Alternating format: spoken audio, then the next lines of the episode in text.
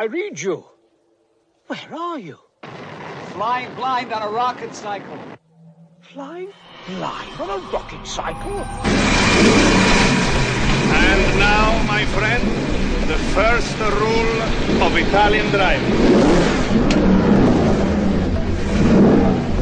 What's behind me is not important. At the beginning, when you tried the first time the 500,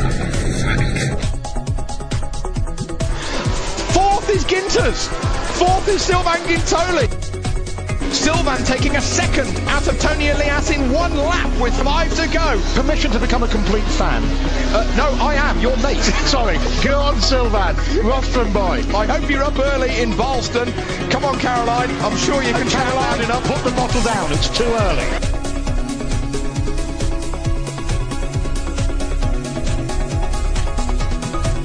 Racing, it, life. Anything that happens before or after, just waiting. Hey, hey, hey, everybody. Welcome back. Welcome back to the show of record, the show that matters, and of course, the show that puts you on pole position for the news, the commentary, and oh boy, do we have some opinion for you today in the world of motorcycle road racing. Yes, back now for episode 77. Uh, if this would have been last year, we could have called it. Uh, actually, no, that would have. Vermeulen was 71. I'm all messed up. Well, that's okay. Last week I called show 76 the Max Neukirchner edition, the show 68. So, you know, I guess that's par for the course, right? Wow. Interesting, very interesting week uh, going on here. And we'll get to uh, all kinds of good stuff here in just a couple minutes. But uh, first, let's take care of all the administrative stuff. The website, as always, www.rumblestripradio.com. That is where you can find all the show notes, the occasional picture we throw up there, friends of the strip, and uh, links for the, in all the show notes. It's also where you can subscribe via iTunes or your traditional RSS reader if that's how you choose. Or if you just want to listen to on the site, we got a player there for you as well. Email, as always, is at rumblestripradio at gmail.com, and you can uh, hit us up over there for feedback or just want to say, hey, what's going, whatever's going on. Um, I do want to go out of my way uh, up front and thank the generous uh, donator from California uh, for donating to the multiple sclerosis ride, um, uh, bicycle ride, and that is uh, much, much appreciated. And when I when uh, when I was told how much it was, I was blown away. So thank you, thank you very much. Uh, once again, we'll have a link in the show notes this week. So rather than asking you to donate to the show, uh, I'm going to ask that you donate to either uh, Jay or Kristin Cardinal, uh, who are doing an MS bike ride in my girlfriend's name for for the MS Society, and there will be a link in the show notes where you can do so. It'll take you to the team page, and you just click on either John or Kristin's page, or I'm sorry, Jay or Kristin's page and uh, you can uh, donate there. So once again, thank you to uh, one of my California readers, uh, readers, listeners who uh, who did that. So really, really, I can't can't thank you enough. That was uh, quite a quite a generous donation. So. Um, what else we got going on at the site? I guess if you want to sign up for some music for for emusic.com, you can still do that. I never changed that out and put in some other stuff. Um, rethinking the whole uh, new website thing once again. I know that I say that all the time, and well, there's a number of things that are really irritating me, and I've seen some really well done sites lately that are nice, easy, simple, and I think can be done for relatively, uh, you know, reasonably priced type of thing. So we're looking at uh, doing that again, especially now that uh, a little cash flow is coming our way for a couple things. Number one, um, I guess I should say, had the good fortune of winning some money at a casino. And you're like, dude, you're talking about needing money and can't do this and can't do that. What are you doing anyway? Somebody gave me 40 bucks to go uh, gamble at the casino. And I said, okay. And I ended up walking out with about, uh, what did I end up walking out? 350 bucks. So yeah, that was good. Uh, and then now the basketball playoffs have begun, and I've already gotten a call for that. So Sunday morning at 7 a.m., I will be up at the Palace of Auburn Hills as game one between uh, the Pistons and the Philadelphia 76ers gets underway. So we'll be uh, working on, pretty much have been told that any game that'll be covered by TNT, which is what this game is, ABC or ESPN, I will be up there and working. uh, provided that it doesn't interfere with all the other stuff that I've got booked in, in May, which is going to be a fun month. So May is going to be a very fun month for me, keeping up with you guys, keeping up with motorcycle racing, and doing all the video stuff. But it's what I live for. It's the best time of the year. So, ah, anyways, so good stuff going on uh, that way. Ton ton of uh, news to get to. We want to talk ab- about um, the race at Estoril this past week. So I'm only going to talk about MotoGP because even though I have 250 and 125, I just have been lazy and haven't got to watching, even though I understand the 250 race I think was supposed to have been pretty good. Um, AMA is racing this weekend at Barber, and the AMA, well, not so much the AMA, but the Daytona Motorsports Group is making huge, uh, huge waves this year, uh, this week. And uh, the message boards are just burning up. Um, I haven't looked over at Speed TV's site, but uh, I can imagine what it's like over there as well. Although that's a really, really, really heavily moderated board. So it might be fun to go read that, try to scrub through that just to see what's got there. But based on uh, four or five other boards that I've been reading through and keeping up with stuff, um, it's going to be interesting. I think we're going to spend a majority uh, of the show, or uh, my portion of the show, talking about that. So, MotoGP, we got uh, uh, Daytona Motorsports Group to talk about, and as promised, the return of Ray Duval. Yep. So Ray and I uh, had a call on Wednesday night. It was a rather lengthy call, and I've um, edited it down a little bit. And then even after we were done with the call for the show, I think we ended up talking for a while. So I think total time that he and I were catching up was almost three hours.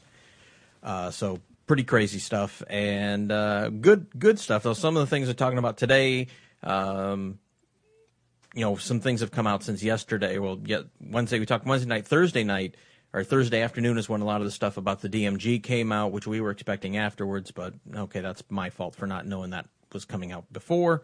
Anyways, um, so some things have changed. Little different opinion on a few things. We'll see.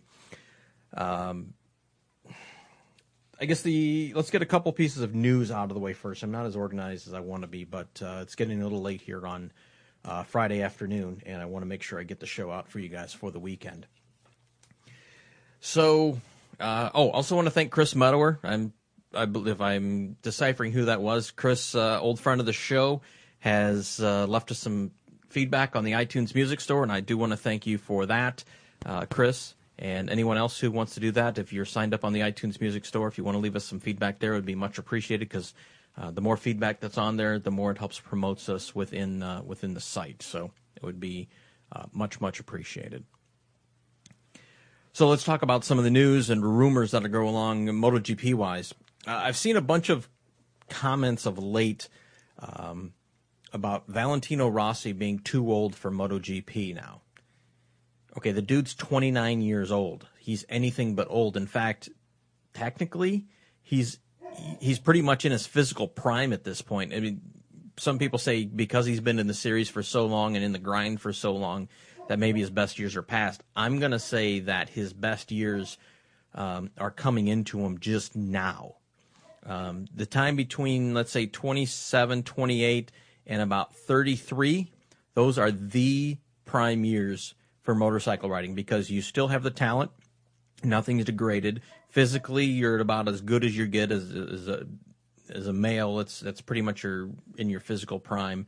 Um, you know everything is is there. Uh, he's been he's been lucky in that he hasn't you know crashed his brains out like some other people. So physically he's in good shape. Uh, he certainly has all his financial stuff in order now. Um, so mentally he's there. So I, all this stuff about Valentino being too old for MotoGP, garbage. It's just the because we've had a huge influx of kids uh, over the last couple years, and kids are saying you know 20 to 22, 23 years old I mean, used to be not even 10 years ago, uh, unless you were 23, 25, you weren't even getting a look at MotoGP unless you were something, you know, out of the ordinary.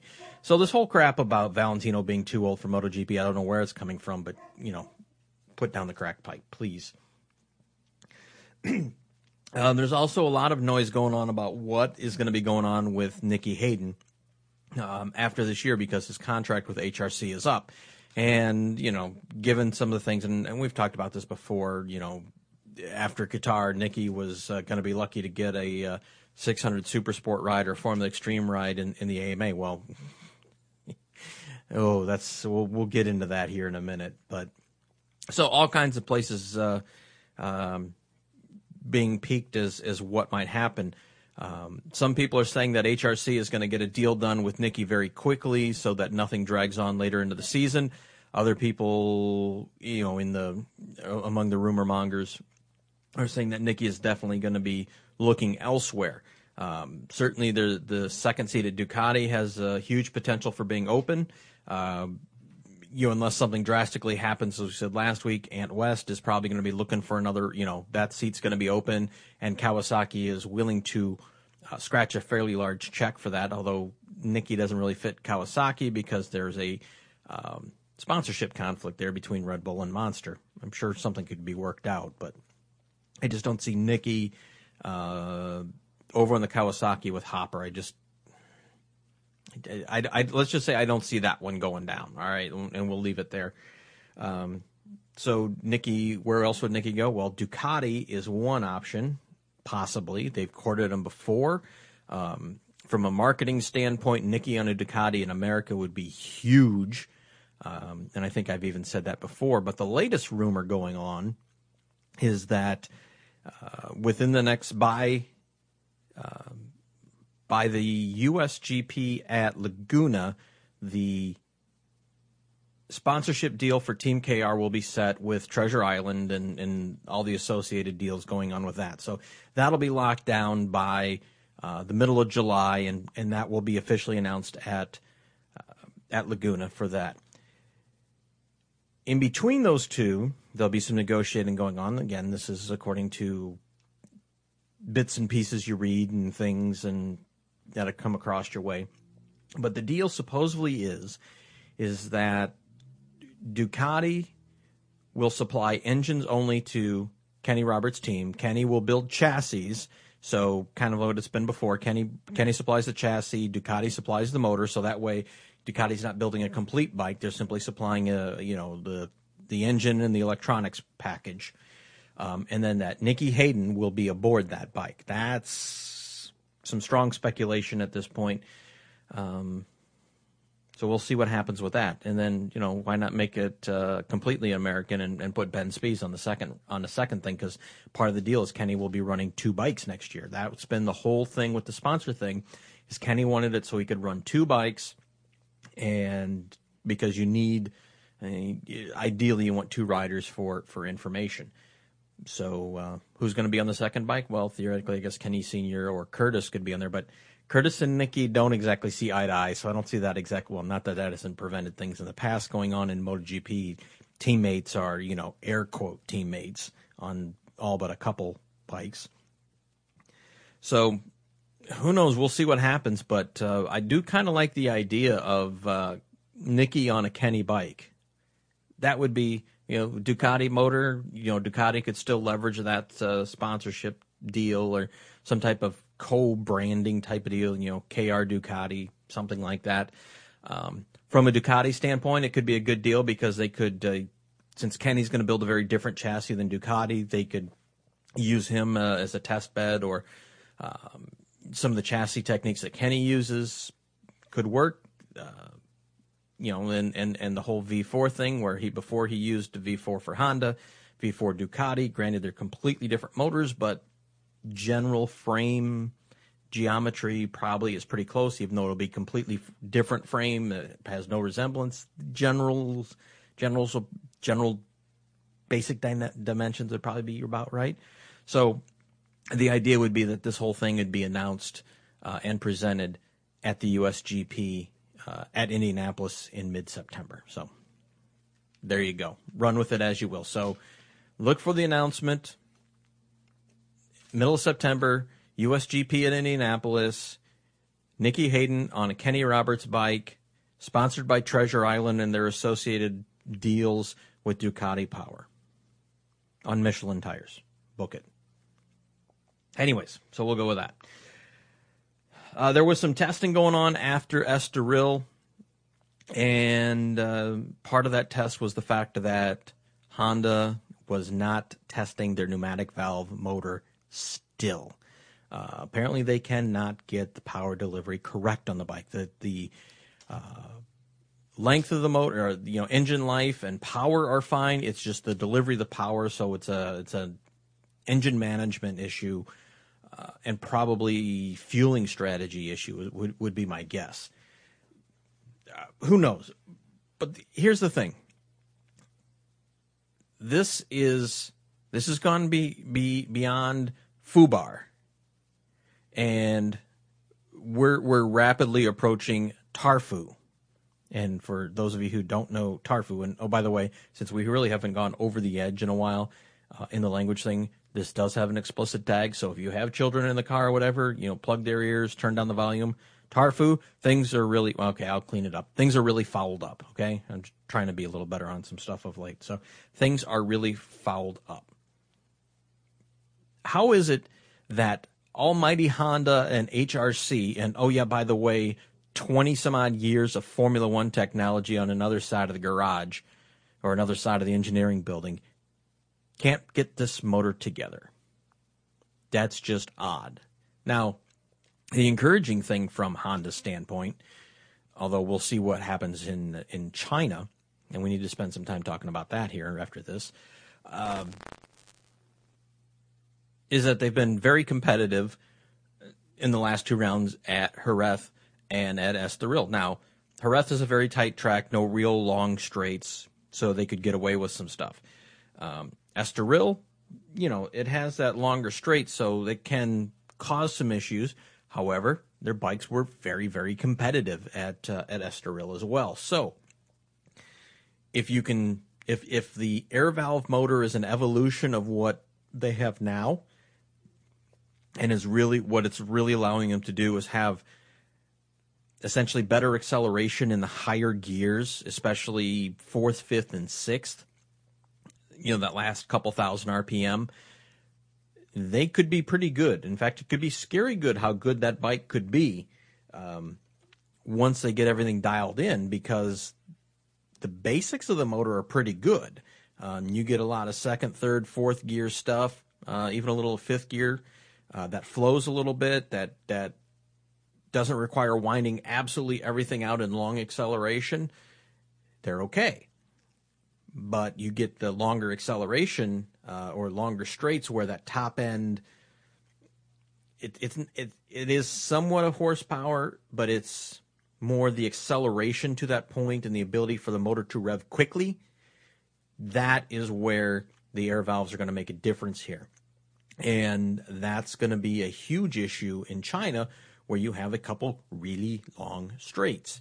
So we'll see what happens there. There may be a section, uh, you know, multiple sections of the track where they look really good, but you get them on the straight. And while the final top speed might look pretty good, the last, say, 15 to 25 kilometers an hour up to that point that's where they'll be lacking. So it's not the overall top speed, although obviously Ducati's pretty have, have almost had everyone covered.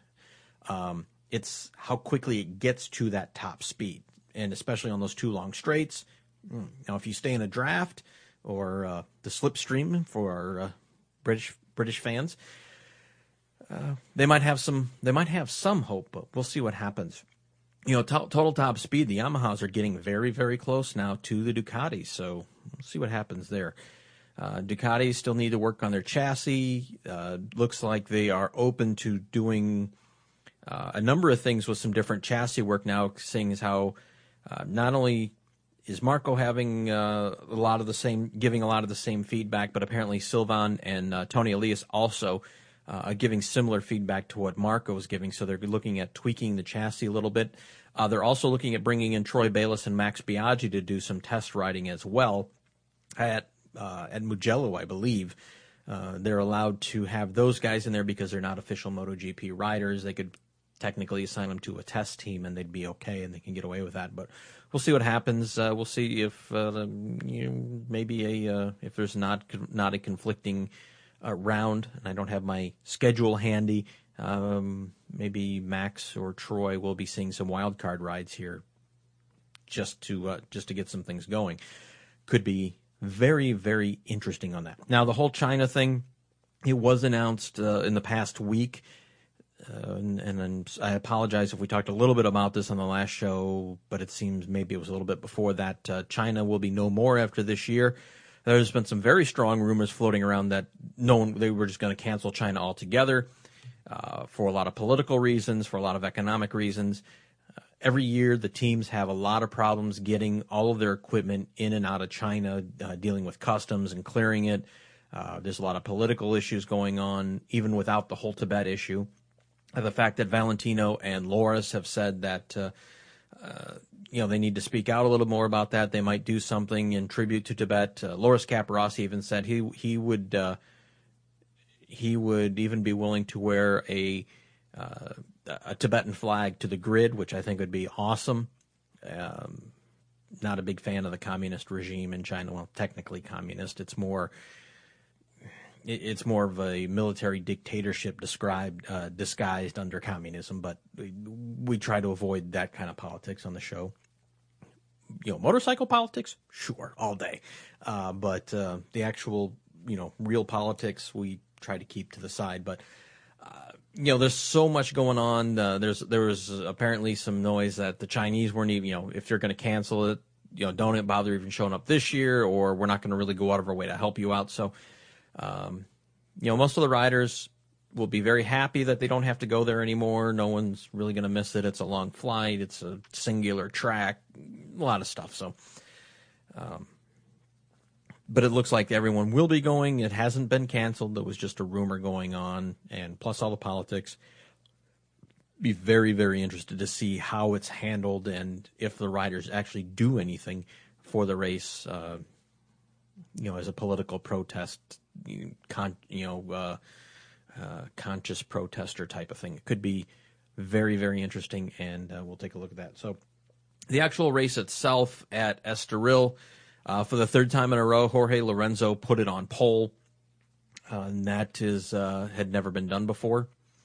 In fact, no one had really, no rookie had ever put it on the pole twice. I don't think they were talking about Saarinen but he hadn't done it, or maybe he had done it twice, and now Jorge had done it three times, and that's what uh, took it. Um, uh, Danny was uh, second and Valentino third. So once again, two Yamahas up front. Nicky was uh, fourth, Colin fifth, and Toseland uh, sixth. And and uh, James was uh, and and Colin both were benefiting from the air valve motor in the Yamaha for Tech three, and they were both very very happy. They were like, it's a completely new bike, and it goes back to that that acceleration. It's not so much that it gives more revs um, and while it is more power, it's it's the ability to accelerate to that RPM that uh, is the big deal.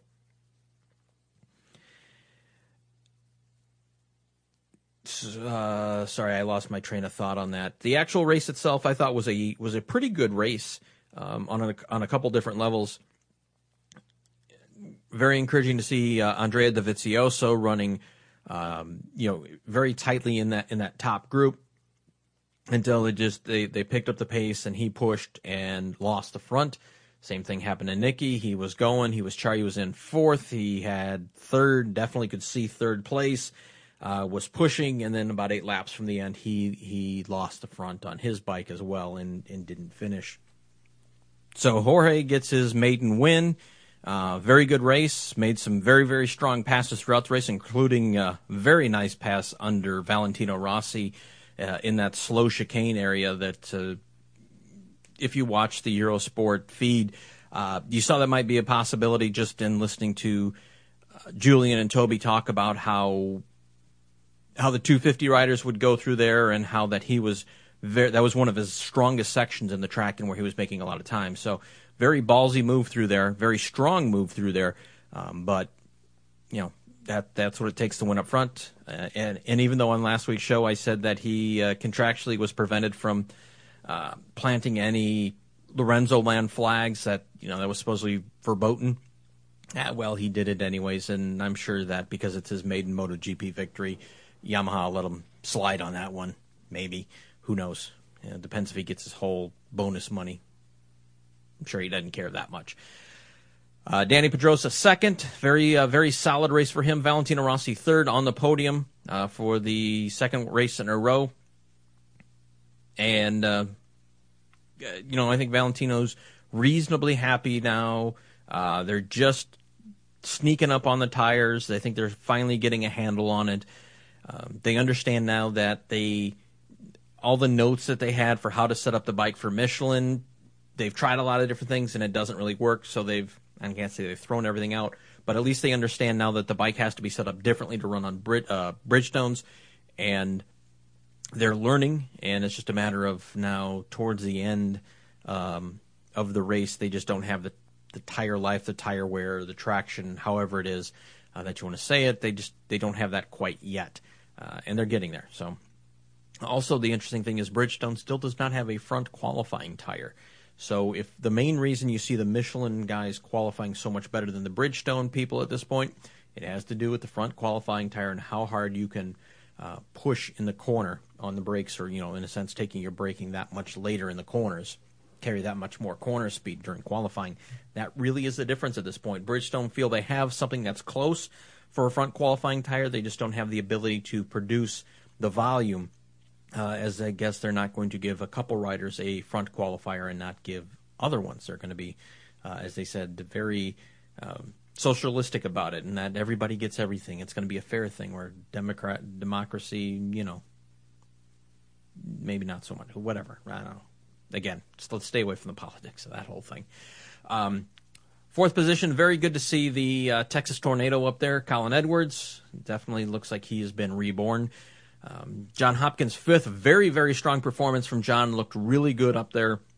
Uh, he's definitely almost back to full fitness, and I think you can really see it just in uh, just in his riding style. He's, he's much more attacking on the bike. Really has it cranked over, carrying more speed. So I think as uh, we get to Shanghai, it should be very interesting to see how Hopper does there because uh, that was his maiden podium last year um, at Shanghai on the Suzuki, and we'll see how that uh, how that works out. Casey Stoner, very admirable sixth. Um, Casey definitely had some issues early in the race. It was way back; no one knew what was going on. Uh, what we found out is that there was a box from Dorna on the inside of his fairing that manages the different onboard cameras on the bike, and it was either not velcroed in properly, taped in properly, whatever, and it was getting hung up in his steering. And then you saw him come down the front straight, and uh, you saw this thing flapping out. Uh, didn't know what it was, and he ended up grabbing it and just stuffing it down in the fairing. And then after that was done, you definitely saw him march up and finish sixth. Now, could he have finished a little bit better um, than sixth? Yeah, because he was he was charging hard uh, on Hopkins. So had that not happened, Casey probably um, probably fourth. I'm going to say that he could have been uh, in front of Colin. We'll see, but definitely um, survived disaster there. So even though the last two rounds haven't been great for Casey, um, he salvaged much more this round than last. Obviously, last round he could have finished fifth had he not run off track twice. But you know, if ifs and buts were candies and nuts, it'd be Christmas all year round, right? But the true measure of a champion is really how they manage during the bad times. Um, they talked about during the race. Championships aren't necessarily won by the first and the seconds. It's on those days where you can't, you know, where you manage the fourths and the fifths and the sixth rather than tenth or twelfth. So we'll see how that goes. It's a long season. Um, you know, Casey's definitely down in points a, a, decent amount here, but certainly, you know, not horrible at this point, especially given how early it is in the season. Um, so Stoner was sixth, Toseland very credible seventh, although I know he wasn't exactly happy with that. Vermeulen eighth, Capirossi ninth on the on the Rizla Suzuki's, then a pair of the Gresini Hondas of Nakano and DeAngelis. Uh, Toni Elias in 12th, Marco Melandri 13th, Sylvain uh, Guintoli 14th, De Puniet way lost in the back in 15th, and poor old Anthony West in 16th. So not looking good for him. There is a tie in the standings at the top with Jorge and Danny tied with 61, Valentino with 47, and Casey with 40. And then you have a uh, decent gap down to Toseland with 29, uh, Loris with 26, Hopper with 24, Colin 22, uh, Dovizioso with 21, and Nicky at 19. So we have a couple weeks now till Shanghai, and it could be uh, could be interesting to see how that all uh, is going to play out once we get there. Two uh, two other things of note from uh, actually three other things of note. Uh, number one, Tech is signed with Yamaha through the 2010 season. Uh, James Toseland's option for next year has already been picked up, and that um, right after the race, pretty much Monday morning, Jorge went to, to Barcelona and had uh, the compartment surgery to cure his uh, his arm pump issues, and so this was the time to do it. Uh, I guess even though they did a bunch of stuff to help him for this race, he still had the issue at the end of the race. Uh, and they decided, let's do it. We've got a few weeks till the next round. He should be able to be fully healed or pretty close to healed by the time they get to Shanghai. Uh, and we'll see how that affects him there. We I, could be it's it's pretty quick return, and I I know some of those guys come back pretty quick from it, but it can be a six week, six to eight week recovery on, on that deal. I have to get a hold of someone to who's had it uh, as one of the writers that we're we're uh, uh, more uh, we're friends with and, and get um, what the actual real recovery time on that is. And let's see, what else do I have here? Oh, if you have not seen it on YouTube, and I don't know how you haven't at this point, uh, on Kawasaki's official channel, I think if you just do a search on YouTube for uh, Kawasaki MotoGP Screamer or Kawasaki Screamer, um, you'll get the uh, the little 30 second or so clip that they put together from the test at Jerez with the new Screamer motor. And I tell you what, at full song, that thing sounds exactly like a V10 Formula One motor. It is amazing. Very, very cool. So the uh, the last bit uh, of MotoGP news, and this is hugely encouraging, is that, uh, and this is for the MotoGP race in Indianapolis in September. Over 40,000 three day passes have already been sold for that. I mean, we've pre sold 40,000 three day deals, uh, three day passes. That's huge. So, could we see over 100,000 people for this thing? I think so. What I think would be really cool is we get about 140, 150,000 people to show up on Sunday um, and have a bigger crowd than like at Jerez uh, or Barcelona. I think that would be just very, very cool. Uh, so we'll uh, we'll see how that all uh, goes down. And uh, what else do I have here on my notes? Um, I guess we'll uh, we'll get Barber out of the way and uh, and just say that that is underway. Friday qualifying is pretty much in the books at this point. Ben Spies is the quickest so far. Oops, I got to pull up my page because I actually accidentally closed that down. And uh, John's World gets pulled up. Spies is on provisional pole as he is about half a tenth ahead of Mat Mladin by no surprise. Uh, and then there's a 1.2 second gap back to third with Eric Bostrom. Then Tommy, uh, Jason Busai, Hacking, Neil Hodgson, Roger Hayden, Jeff May on a super stock bike, Aaron Yates, and then Miguel Duhamel. So Miguel is currently 2.7 seconds off of pole in 11th spot. Uh, and he is only two tenths of a second quicker than Matt Lynn on the Corona Honda bike. Okay. I think enough. I, I really don't think we need to say any more than that.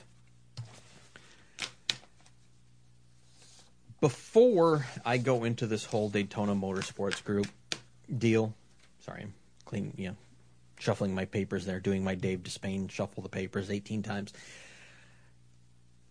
let's uh, let's hear from Ray Duval.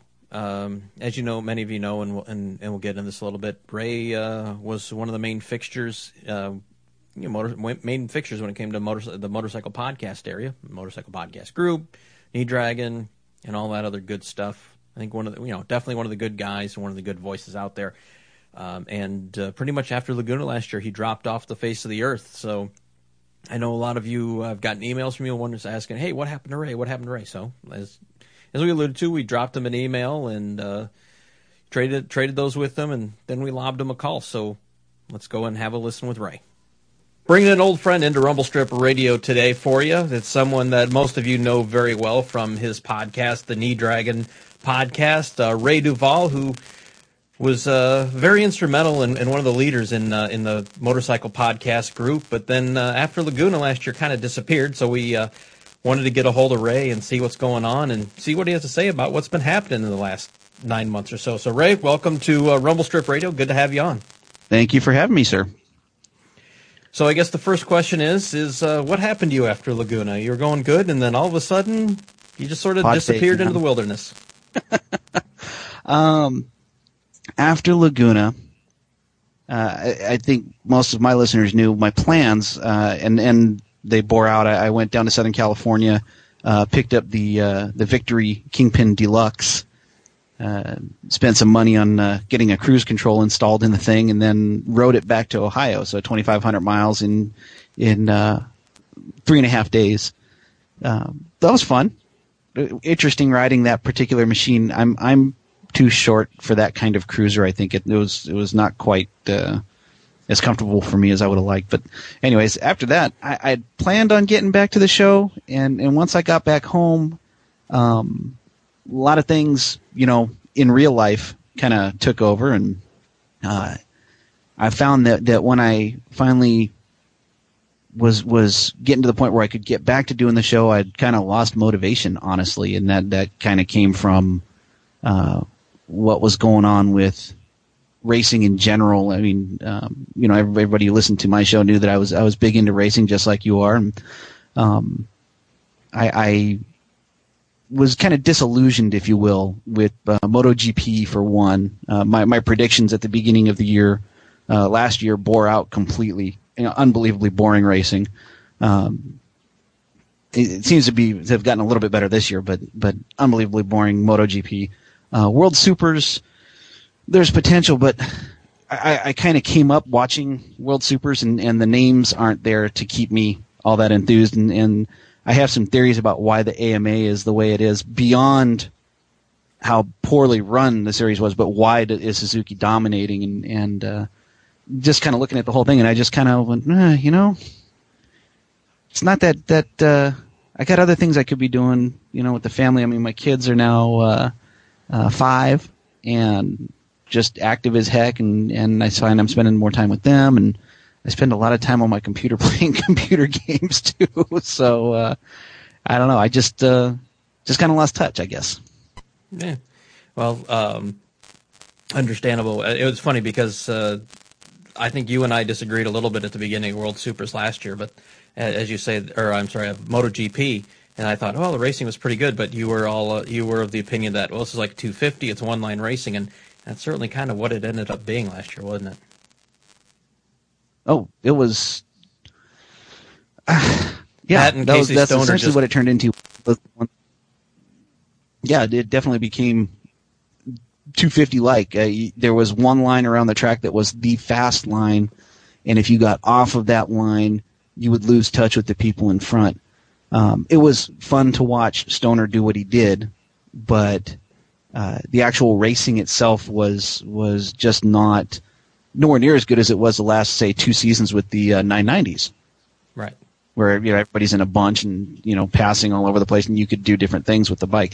This year it seems to have gotten a little bit better. I mean, we've only had a few rounds to look at, um, and I've only seen two of them so far. But but it seems like there's a little bit more parity in the machines, and it looks like they've kind of backed off a little on the electronic controls. It just what you know visually is what it looks like to me. There's a little bit more uh, freedom for the rider, but uh, you know that could be just the tracks that they're on. I don't really know.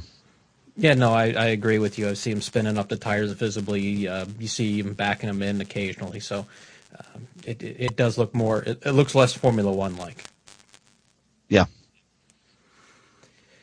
So Um, I'm sorry. Uh, one, I, I kind of jumped ahead to where I was going. So you came back from California. Everything's going on in, in life and, and the kids and everything like that. So um, just too many things going on on top of uh, trying to do a show, which which a lot of people know is you know for our show probably takes three four hours of prep and editing and stuff like that. So those three four hours of kids travel, just life in general. pretty much the the the editing time uh, for me for when I was doing my shows uh, was was considerable, and then the the biggest thing for me, and, and I think you hit the nail on the head. Uh, uh, I probably think it was last year sometime. I know you did a, a, a, when you do your shows, you were giving shout outs to all the different other all the other guys out there in the MPG, and and uh, you called my show kind of the talk radio Mhm. of, of the shows that were out there. And what I noticed uh, a big part of, of last year, if anybody out there who gets cycle news, uh, Henny Ray Abrams, right?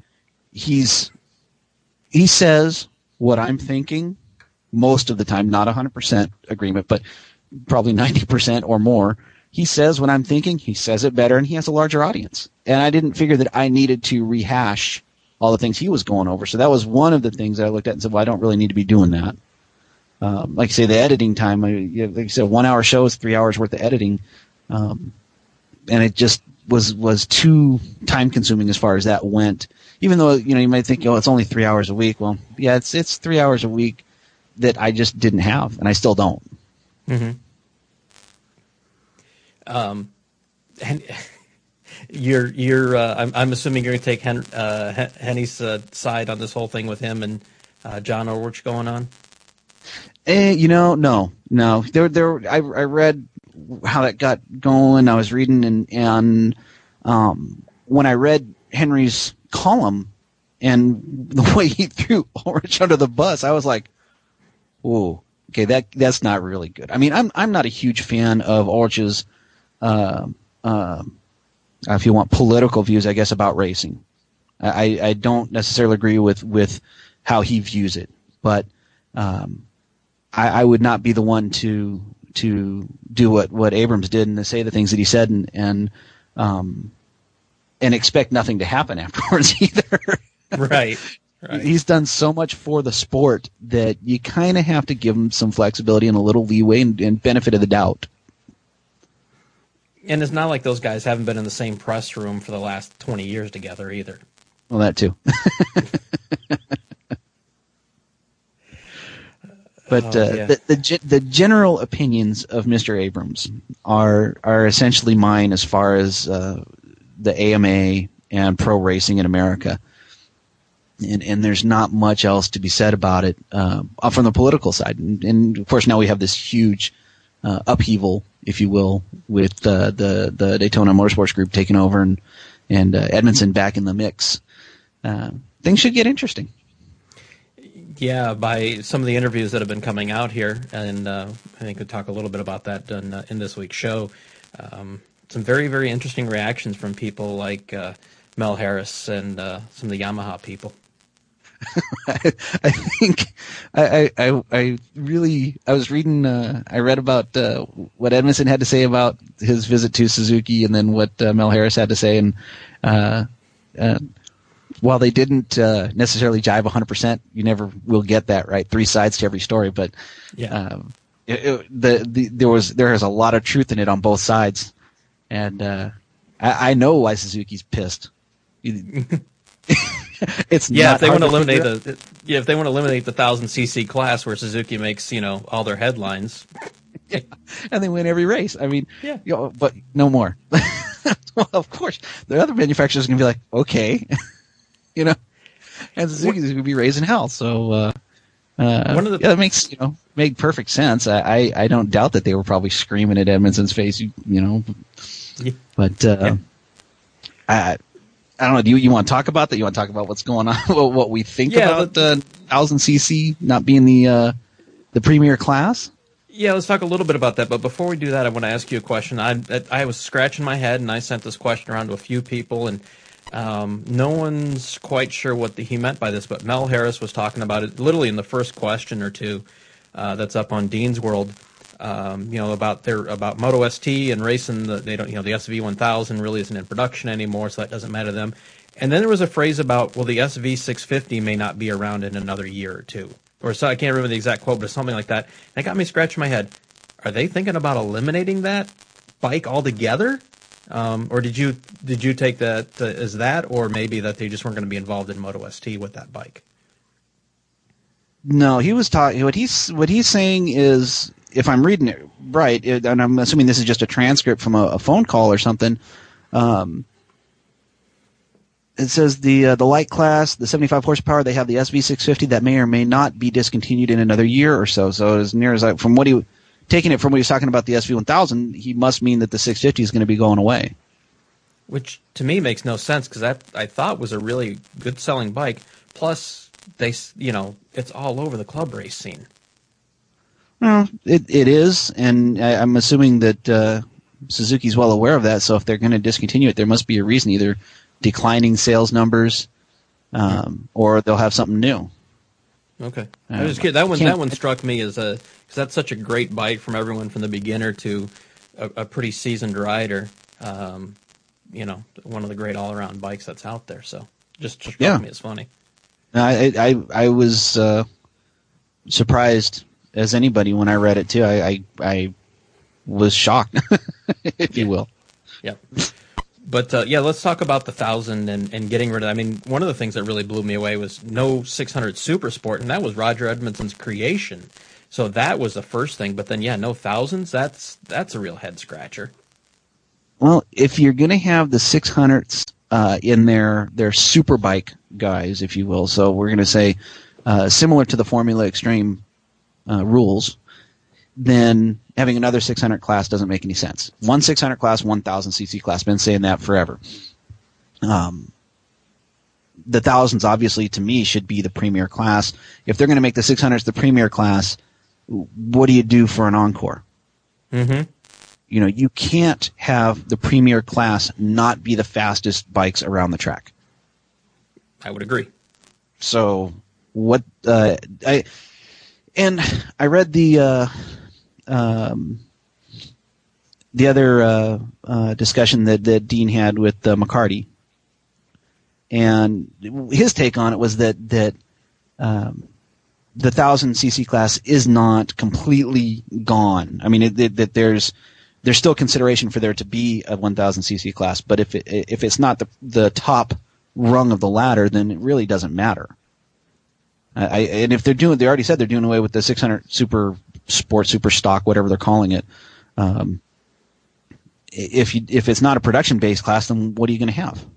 Horsepower regulated is going to be part of Moto ST. Yeah, and there's so many cheats on that, it's not even funny.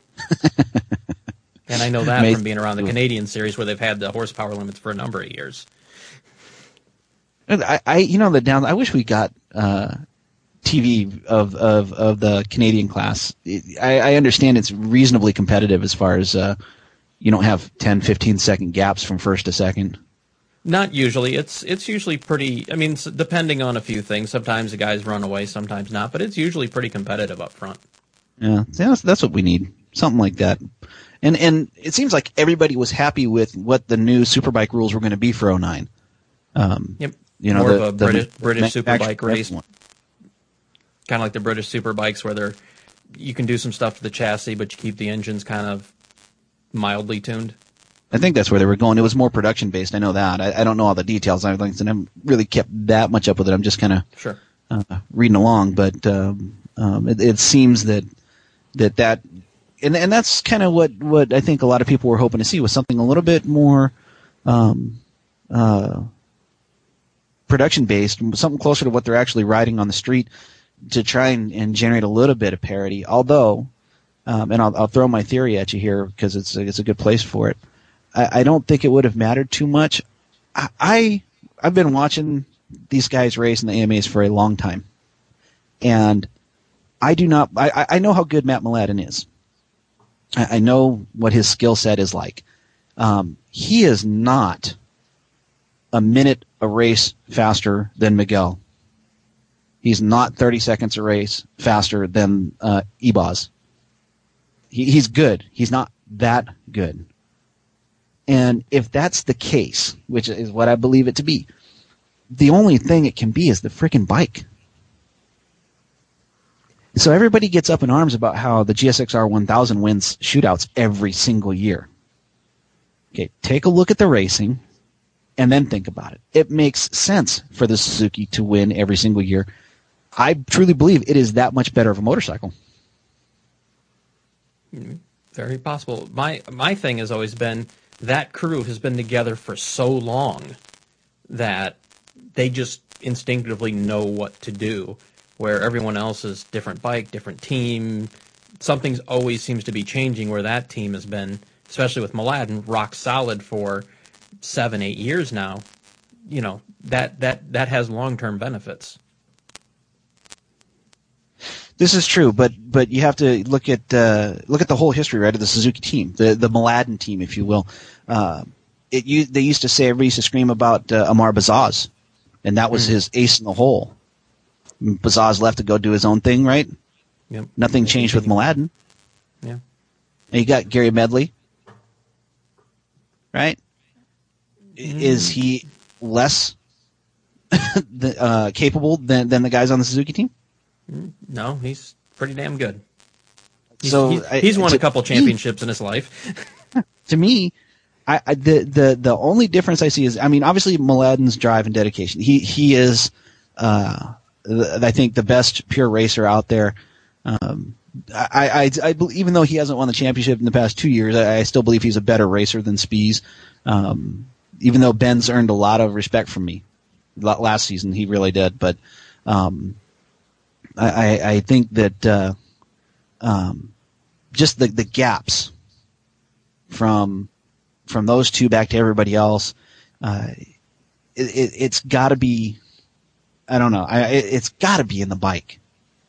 It's got to be. They, are not that much faster, and it could be maybe just the electronics package at this point. I don't really know that part, but um, to me, I, I think that that the the GSXR winning all the shootouts all the way, you know, for the past whatever four years, right? I think uh, four or five years. Yeah. Well, since uh, yeah. 2004, the the 10 one, I think, and then uh, so the rest of the time it's been the, the GSXR. Um, and before that, it was the GSXR. So, uh, you know, more times than it, not. yeah. So if it's if if it's winning, and it's not just one magazine, it's like all the magazines. It's constantly winning uh, the the shootouts. Um, it's it wins the races. You, you put um, uh, put a good rider on a decently prepped motorcycle against competition he's never seen, and on some tracks he's never seen, although some he's pretty familiar with, and he finishes what in the World Superbike Championships last year? Second, third? Um, right? Oh, Max, yeah, huh? um, third, third. And I mean, never been on a diesel before. Yeah. The bike is, I think, that good, and and you, when you have the combination of a motorcycle that is uh, set up that way, with like you said, the team behind it, which is you know at, at the absolute highest level in the sport, uh, with one of the best riders, uh, not just here but anywhere in the world, and and for any time frame you care to consider on it, it that combination um, you know, puts him that far out in front. And Mladin even said, he said, it doesn't matter what the bikes are, you know, the best riders are still going to win. And he, I know he's toning his ego down a little bit by not saying that it was him, but, but we knew what he meant, right? right. And, uh, I, I think he's 100% correct. I, I believe that if you were to, to put the, the stock motorcycles out there with, uh, DOT tires and put all those guys on those bikes, I still think Mladin wins the races, but not by as much. Yeah, not by half a minute. Mm-mm. Yeah, it, it's funny because he and he and Spies now it's almost like watching Rich Oliver back in the 250 days. You know, you, oh. you, you throw money down what the, what the over under is. You know, over under 30 seconds for the race. How far they'll lap up? Yeah, exactly, exactly. um, I mean, you bring up Max and World Superbike, and, and, and it's definitely good. But you see Hondas and well, the Ducatis were tuned to you know they, a, a motor per race. Um, you know they need two motors for, for to make it through a weekend or, or a weekend's ra- Sunday race. But I mean, it was much more competitive there. Is it just different rule package, better better equality of riders? I think you have the different rule package. Um, and I yeah the the riders the the the best riders aren't on the Suzuki's, hmm. right? The best yep. riders are on Ducati, or the best rider is on a Ducati. And the next best rider, um, last year, really the next best rider was on a Suzuki, and the the next guy was on a Yamaha. So um, this year you've got to- the Toseland was the fourth best rider yet won the championship. I don't think Toseland's all that. Sorry. Sorry, Brits, if you're out there listening. I, I just don't. Uh, King James, uh, he he won the championship, and he won it in a in a manner that that was befitting of a racing champion. Okay, uh, but on equal machines, all the way around, I I, I think Bayliss, Biaggi, Haga, Toseland, in that order. So That's fair. Just my opinion. That's fair. No, no, that, that's what I like. I, I don't like people who agree with me 100%, so that's good. I like that. I would have put Toseland third, so, but, you know, not not much different. um, I, I, I it, but yeah, we the, with Bayliss on, uh, really, if you guys play poker, or watch poker, Bayliss was on tilt last year. Yeah. Okay, he was he was on tilt. There, there was nothing more he could do with that machine, and it showed. He he always looks like he's on the ragged edge. I mean, that's the way he rides. He he beats the piss out of the machines. Uh, normally, when he does that, he wins. Last year mm, didn't quite work out the way that it should have, and and and uh, I think this year, even though he hasn't been dominating in any sense of the word, um, I think he'll bring the championship uh, back over to Ducati. Honestly, Well, when people start crashing, crashing around them or taking lead, you know, leaders out of the race out on idiot, idiot last corner maneuvers, you know, it kind of everyone's kind of doing the hard work for them. I I I I really watching that race. I expected Checa to win.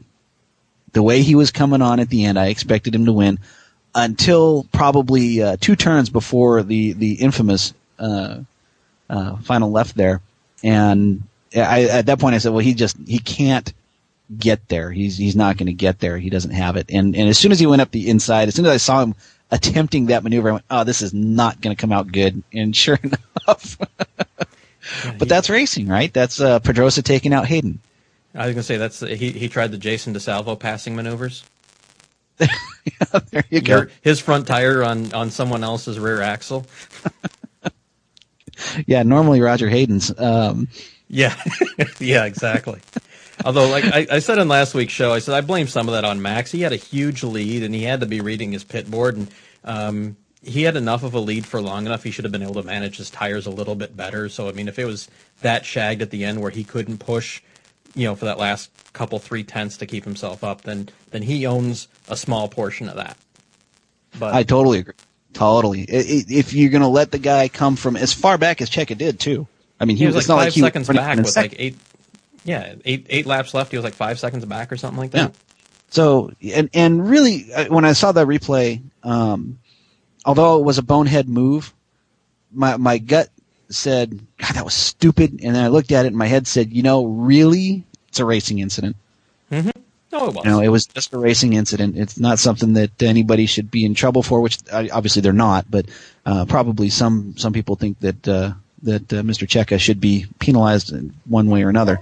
Um, I, I don't think so. It just looked like a racing incident. Did it bonehead, but um, and he should have known better, really, with Right, as much experience as he has. Well, they don't call him uh, uh, Carlos Chucker for nothing, you know. yeah, no kidding. That's no lie. But that was it, no okay. It's, explain to me this though. Where's race two? Oh, uh, from from Speed. What happened to race two? Um, I don't know. I watched the. I, I downloaded and watched the Eurosport feed, so I had no problem watching race two. And I race said, two was pretty damn I- good. I really should. I should do that. Except that, I you know again time and I've changed ISP, so my my download speed's gone to crap. But, um, you know, I'm, I'm, I watched race one and I checked the guide, and man, there's nothing. And I'm like, what is why? What is it with speed? And they did this last year too, right? They only showed race one on Sunday. Yeah, and then they'd usually show race two on Tuesday, theoretically, but which makes and- no and- sense. I agree with you. You know, I was like, what the hell are they doing? And they showed this time they showed race one, and then after that was like arena cross. Mm-hmm. and I forgot there was another dirt bike thing. I think after that, um, like arena cross. Really? Well, come on. If it's if, if if it's NASCAR and it is, I mean, if it's speed and it's not NASCAR, then like, yeah, you know, whatever. We'll get like 18 people watching it or something. I know. I, I should be excited that they're showing motorcycle racing, and everybody says that. But uh, you know what? After having watched it for as long as I have on Speed, um, you know, I'm a little spoiled, and, and I want them to uh, to do it my way. Damn it! yeah. Well, I, I always say, I'm like some people, I, I, you know, and I think you and I agree on this. Um, tell me, we should just be happy to have it. I'm like, yeah, we should be happy to have it. Doesn't mean we can't, we shouldn't demand better.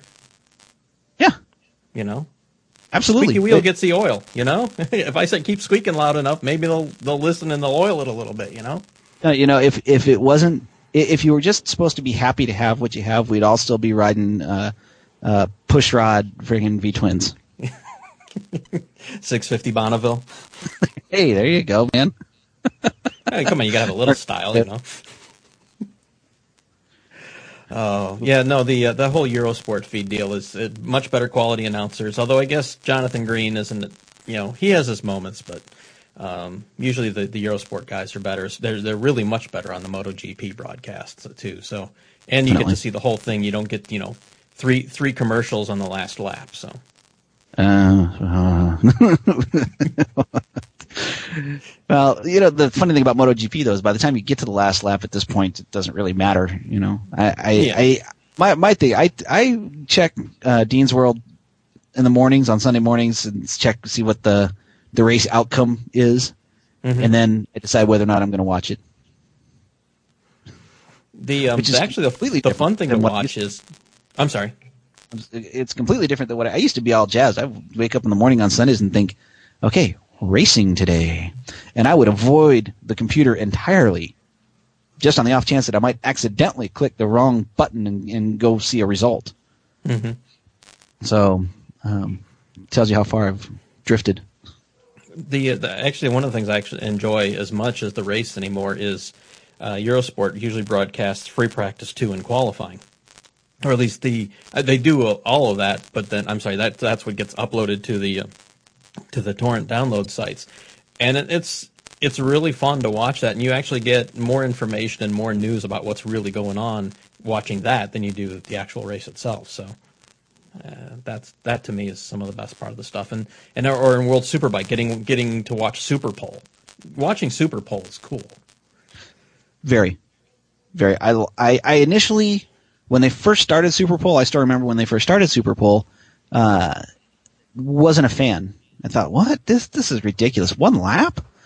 Uh, it grew on me. And now I'm like, you know, everyone should do that. I, I look at it this way: no one's got an excuse. You know, Casey Stoner doesn't have an excuse to go shake his fist at anyone because someone took his line or was following him. You got one lap; it's all on your own, no one around you. Put it out there, and that's it. I, that, Yep. I, I like it. I like it. Uh, me too. I, I do now. I, like I said, I didn't initially, but now I'm like, I'm a fan. I, I think that, uh, uh, I think that all of the series should do that. Honestly, that's, I think that's the, the coolest, uh, qualifying out there. And, and it's a good show. Yeah. even though the, the tension from MotoGP can be, um, you know, with the, the, the Formula One style qualifying and the way that the announcers uh, uh, give it to you is, is a good show as well. And and I was said I was talking about this last year. I think qualifying was better than the racing last year. Yes. More tension to it, right? Guys Right. throwing on that that last qualifier with three minutes left in the session. You know, hoping that they can get around in time to to beat the checker to get their flying lap started. Um, you know that that was that was a good show. That was good tension there, and and uh, the Super Pole is is very much like that every single time. Mm-hmm. You know, and that that's good. And and talking about what World Superbikes does right, they've got reasonably close racing um, at the front of the pack. The the uh, qualifying, obviously, we like. I was fully expecting Edmondson. Know, I'm going to roll back to the AMAs here to to come out with an, a WSB package. That was yeah, I my mean, they're sort of they're sort of going that direction. They're talk, you know, we hear talk of spec tires, spec fuel. It's like, okay, you know, and you do something to keep it reasonable motor wise, and you could have privateers, maybe not to the level that you do in World Superbike, but you could get, you know, a Jordan team, a Corona Honda team, and uh, maybe one or two others up there, maybe not winning, but at least in the top five, seven occasionally. Yeah. And Yeah, that would which- be, and I'm okay with that. I'm okay with. I think spec tires are a good idea, and I I think that in this particular series that they ought to just give it to Dunlop and be done right. It's a default, anyways. without yeah without making a big deal about it. You know, and I, I know that the M14 would be, oh, we get Pirellis, and you know what, uh, you know, whatever. It's just this is what it is. Um, the uh, um, I don't know about spec fuel, honestly. I, it whatever. I, I guess if, if they're running into instances of uh, you know cheating on the fuel, then yeah, okay, fine, do it. I think Um, that's more of a cost control thing where some of the high end VP, Trick Fuel, Agip, and all this other stuff that some of these teams have, it's pretty toxic. Some of that stuff's like 60 bucks a gallon. Where Yeah. let's just say they say, okay, it's, you know, VP C12 or, or U8 or whatever, or, uh, you know, Sunoco 110 or whatever they decide to do. And then it's, you know, seven bucks a gallon. It's like, okay, then everyone can budget that in and it's a reasonable and everyone's on the same that- thing. that's fine. I, I don't. I don't really care either way. I'm my my goal. I think if it were me, were to be were to, would be to, to come up with a format that puts the A riders in the A group and the B riders ride six hundreds. World Supers is designed. Uh, the rules are set so that you can only race two races on any given day Correct. right? So if you want to ride uh, the super bikes and the 600s, you really can't. The rules essentially prohibit it.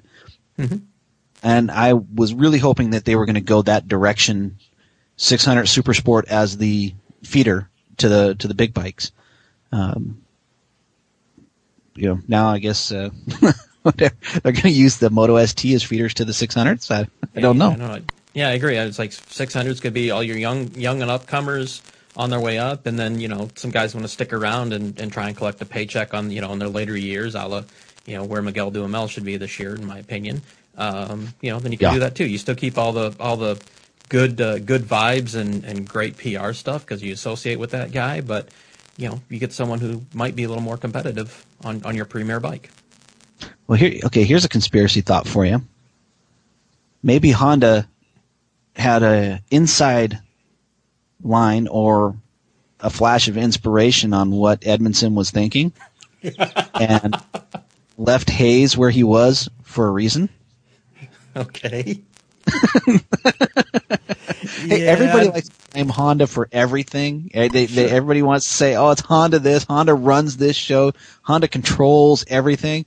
There, Mhm. there's your conspiracy theory, man. Yeah, it's funny because I have to duck some of that now. Like, I actually, I, I go like, I start banging on Honda. I'm like, oh wait a minute, I own a Honda these days. What am I doing? Biting the hand that feeds me. Well, it doesn't really feed me, but you know what I'm saying. uh, I, I got. I should be nice to Kevin Erion. He's got an old uh, uh, CBR 900RR head floating around his shop for sale on their website, and then, you know I can't say too many bad things. I, otherwise, I'll have no chance of talking him out of it. Oh, thank God for Erion Racing, man. If you look look back at the history of the the the team, uh, well, hell, go all the way, go way back, right? Uh, Commonwealth Brothers. before Two Brothers, right? Right.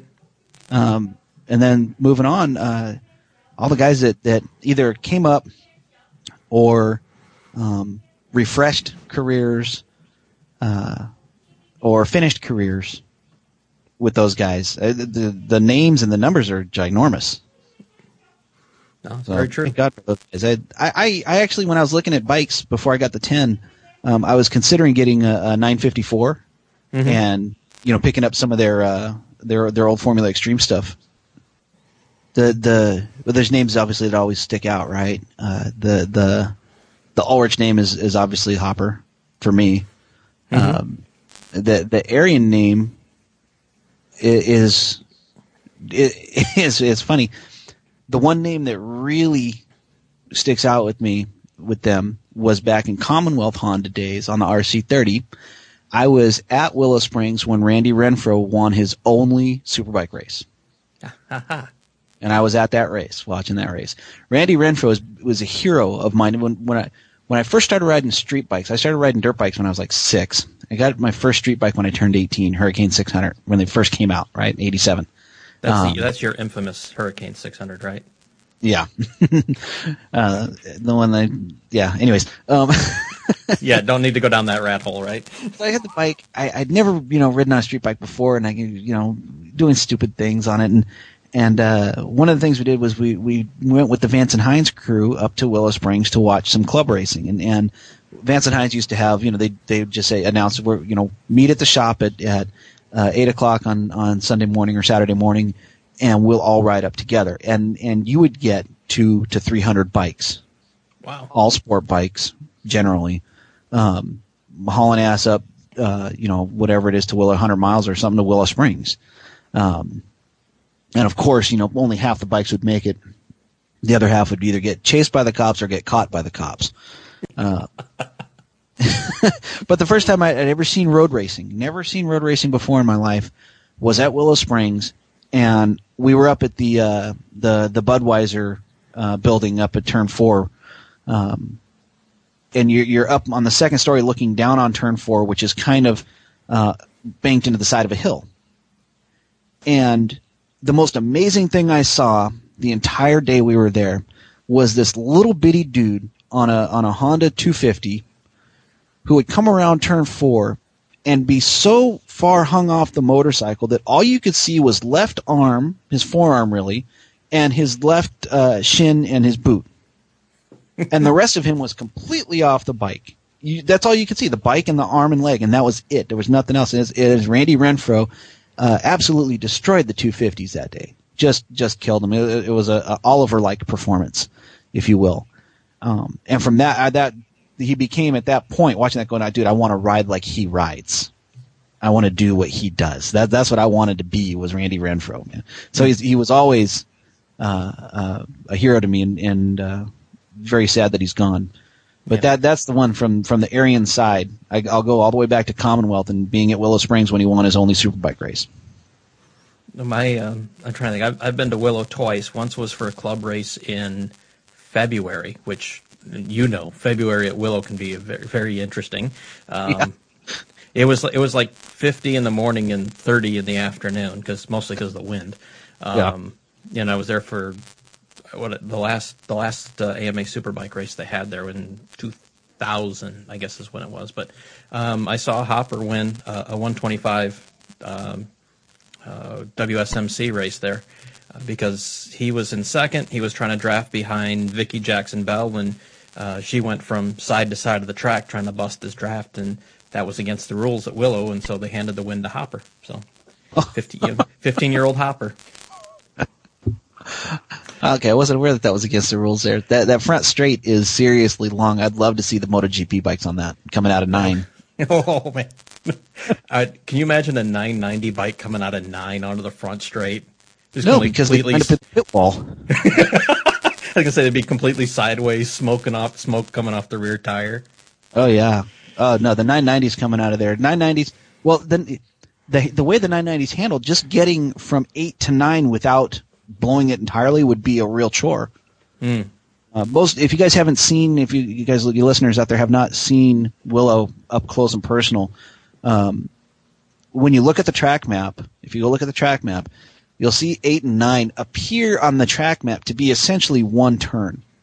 It's not No, it you go changes. from topped out in turn eight to almost downshifting. You're almost going down a, a full gear into nine. Um, and, and I know some guys do downshift in, into nine.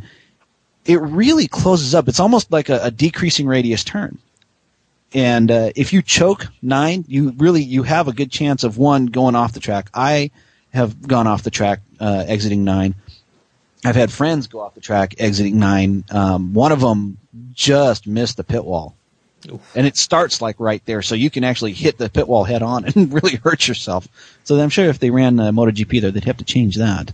Um, but but uh, yeah, those bikes. Well, we I, I've I've seen the um, the old school, uh, you know, the original uh, Formula USA, the the uh, Rich Oliver and Robbie Peterson on the YZF 500s. that and the uh, um, ah man, who was riding the Hayabusa?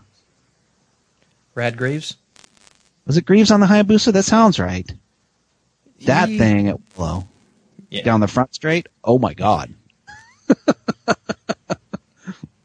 I think I saw them race at uh, Laguna too. One of the uh, one of the World Superbike years, one of the first World Superbike years. I think they had him as a support class of some sort, or got folded in. I don't really remember the history of that too well, but uh, I actually have I have a video from I think it's 1990 of one of those Formula USA races with uh, where you it, you know for you that don't understand what that is or don't re- remember that at all, run what you brung.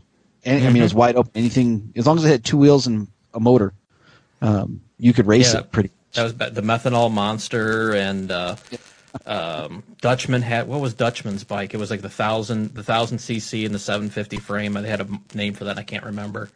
Oh yeah, that's right, huh? That's right. Wow. Uh, Going yeah, back. that was that was uh, Fritz Kling made his name riding that bike. I, I've got a video of one of those races uh, uh, from got to be like 89 or 90. I think I want to say 89 because the 600s um, are all katanas. And I, Oh, and uh, 89 I think is when the katana came out, right? The katana 600. I, I believe you're correct. Yeah. And that was the, and everybody was everybody was racing the Katana 600 because Suzuki was paying the most contingency money. This is you know obviously before the factories really got involved in 600 racing. Um, but the, the the Formula USA or the the uh, the Open, the Unlimited, whatever class it was that they ran, uh, it would- part of the track was a drag strip, and the uh, the the big whatever the hell it was, I don't know, thousand cc something at the time. I, I don't, I couldn't tell you what machine it actually was. Um, would just rip down the the drag strip, and then when they got into the the the road course, um, the the guys on the the 250s, the 252 strokes, would spend the entire rest of the lap catching back up. Just based on corner speed, right? and then they'd get to the drag strip again, and the big bike would take off, and, and you just and you never knew you couldn't tell if if it would if the 250 guys would ever actually be able to stay in the draft of the big bike Yeah. you know so it was it was it was fun to watch interesting racing um it'd be fun to get that back i think an unlimited class right Yeah, I, I, I agree with you totally on that one. Um, I had the beginning of one of those FUSA races from back in the day. Um, it was like a first two or three minutes of the of the uh, of the show, and it was from like '92 or '93 because there's a, a brief glimpse of Nicky Hayden riding a 125. well that's cool So- but uh, you, you, YouTube nuked my account on, so it's gone. yeah really Yeah. oh did you did you talk about that in the show Yeah, they um, because I had the the Edwards save on there. I'm guessing that somehow either someone narked or um, I don't know, just whatever. But that disappeared, and a few others disappeared. Although one or two are still up there, so I don't know what the deal was with that. So dorna's got a bot man yeah, they must. got a bot that just crawls and finds stuff that's not supposed to be there and then they complains they say lawsuit we don't want anybody watching our product That's not paying for it. Well, it's, you know, it's, it's- that, that's that's like uh, the recording industry. They just don't get it. No. So This is called exposure. More people come across it. More people might be interested. More people might buy the subscription to your service. I'm trying to do this for free from you. It's like charging. It's like if I'm a print newspaper, you're not going to charge me anything for a credential. But if I'm an electronic media, I got to pay you a thousand euro. Um, let's see. I'm more immediate, but you're afraid I'm competing with you. Okay. yeah, Yeah. Some people get it. Some people don't. this is very true. So long, long way around about it. Um, what do you think? Uh, any any thoughts going forward, or any predictions of what's going to happen with the AMA with this whole new Day- Daytona Motorsports Group taking over? You think it's good, think- bad, or just don't know? I I initially thought, thank God Edmondson's back. Mhm. Um, that was my very first thought. I was like, oh, that's so cool. Um, after reading the stuff on on Dean's site today, if it comes down to 600s being the premier class, um, I'll have to uh, rescind my warm and fuzzy feeling that I had and uh, jump on the Suzuki bandwagon and say bullshit. Yeah. So, uh, you know, it's just ridiculous. But uh, we'll know at Barber, I guess, right? Or after Barber? Yeah, supposedly after Barber, they're going to have a some type of announcement. Yeah. So you know, I I wish they would just come out and say, look, we're going to do uh, 15 weekends, World Superbike format, World Superbike rules. And I'm sure the, the world the, Japan, the Japanese factories would probably be happy with that because they're like, oh, cool, now we can, you know, amortize some of this stuff. Yeah. exactly. And American Honda could do what they need to do. They can just call uh, Tenkate and go, can we have a couple bikes, please? Um, I've been you know. saying that for a while now. and and it would, you know, I, I honestly think that, that we would have better AMA racing were we to go that direction, including allowing the ducks back. You know, we need to have. Um, so, good, bad, I don't know. I'll, I'll reserve judgment until after they make an official announcement. Yeah, I, I'm with you on that. I think your top class needs to have your best riders on the hardest to ride machines. There They it is, the be- hardest to ride machines. Yeah, they need to be a little hairy. They need to be a little nasty, a little evil to show that you know it takes the top level person to ride this. You know, Of course, now the interesting that you say that though, and I don't know how deep into this you really want to go, but we had that in uh, the 500cc World Championship, Mhm. and and I and I would even argue the last year or two of the 990s. There was Yeah, some well- electronics starting to come in, but it wasn't over overbearing. I would say we had that the first three years of the 990s, Okay. right? And my point being that we had the nasty machines, even though the going the big bang on the two strokes tamed them somewhat, and the electronics were starting to come in even then. Um, what we had was, um, and and I, I I'm not going to count the rainy years because though there was no domination throughout the season, there was uh, the best racer won those championships, no question about it. But as soon as Doohan started winning, right, you had the nastiest bike and the best riders, even though uh, we were missing a couple of guys, um, and and there was total domination by one manufacturer, and that didn't stop until Rossi changed gears or changed gear, if you will, to over to Yamaha. And and even when he changed, right, he still continued to to win to dominate essentially. That he could do anything he wanted at any time on the track, anywhere, and win the race. No, that's true. Right? He he could get penalized ten seconds and get pissed off and go win by eleven. Right. Right? Right. So uh I think that what the what DMG is going to end up doing is is uh, dismantling that because we have that right now in AMA. Mhm. That's what we have right now, and they need to dismantle that. Um, I don't know that 600s are the answer, but I, I, I think that the I think we need to have the big bikes being the premier class, but um, I, I think that that making the motorcycles more um, um, equally balanced, if you will, I, I'm trying to find the right word uh, for that, but but making them so that that it's not quite maybe as hard to ride. Okay. Hmm. No, fair enough. Um, we talked a little bit about this before uh, before we started recording, um, but it sounds like you're pretty excited about World Supers returning um, to the U.S. And, and on what should be a pretty decent track. I I am excited. I I like I said I, when I when I first started watching road racing, obviously you know went to Willow Springs, uh, did that quite a few times. It was fun to watch that. Uh, got into this is when it was the ARRA out, out at Willow, the American Road Racing Association. Um, raced a little bit doing that uh, on the Hurricane, um, and then you know they started having the the the GPs at Laguna. And, you know, I was 19 and stupid and unemployed and, and just, you know, just being a dumb kid, really. I never got to go see those guys race. Even though it was up at Laguna, I was living in Southern California at the time. Um, so when I moved to San Jose, and that was in ninety. God, when did we move? Ninety four. Uh, ninety five was the first year that they had World Supers there, Mhm. and so I bought the three day pass thing, and I I rode my. Uh, uh, God, what I had, a, I think I had a Goof two at the time, 600 F two at the time. Uh, rode that down there for three days, and and I, I the first day I get there, I, I you know ride up to the front entrance and I show my little ticket thing. I'm like, yeah, go down this way, and uh, they put you on the uh, the service road. I went to the right and down towards uh, the turn five parking area. And at the time, you you could I rode my my bike into the pits.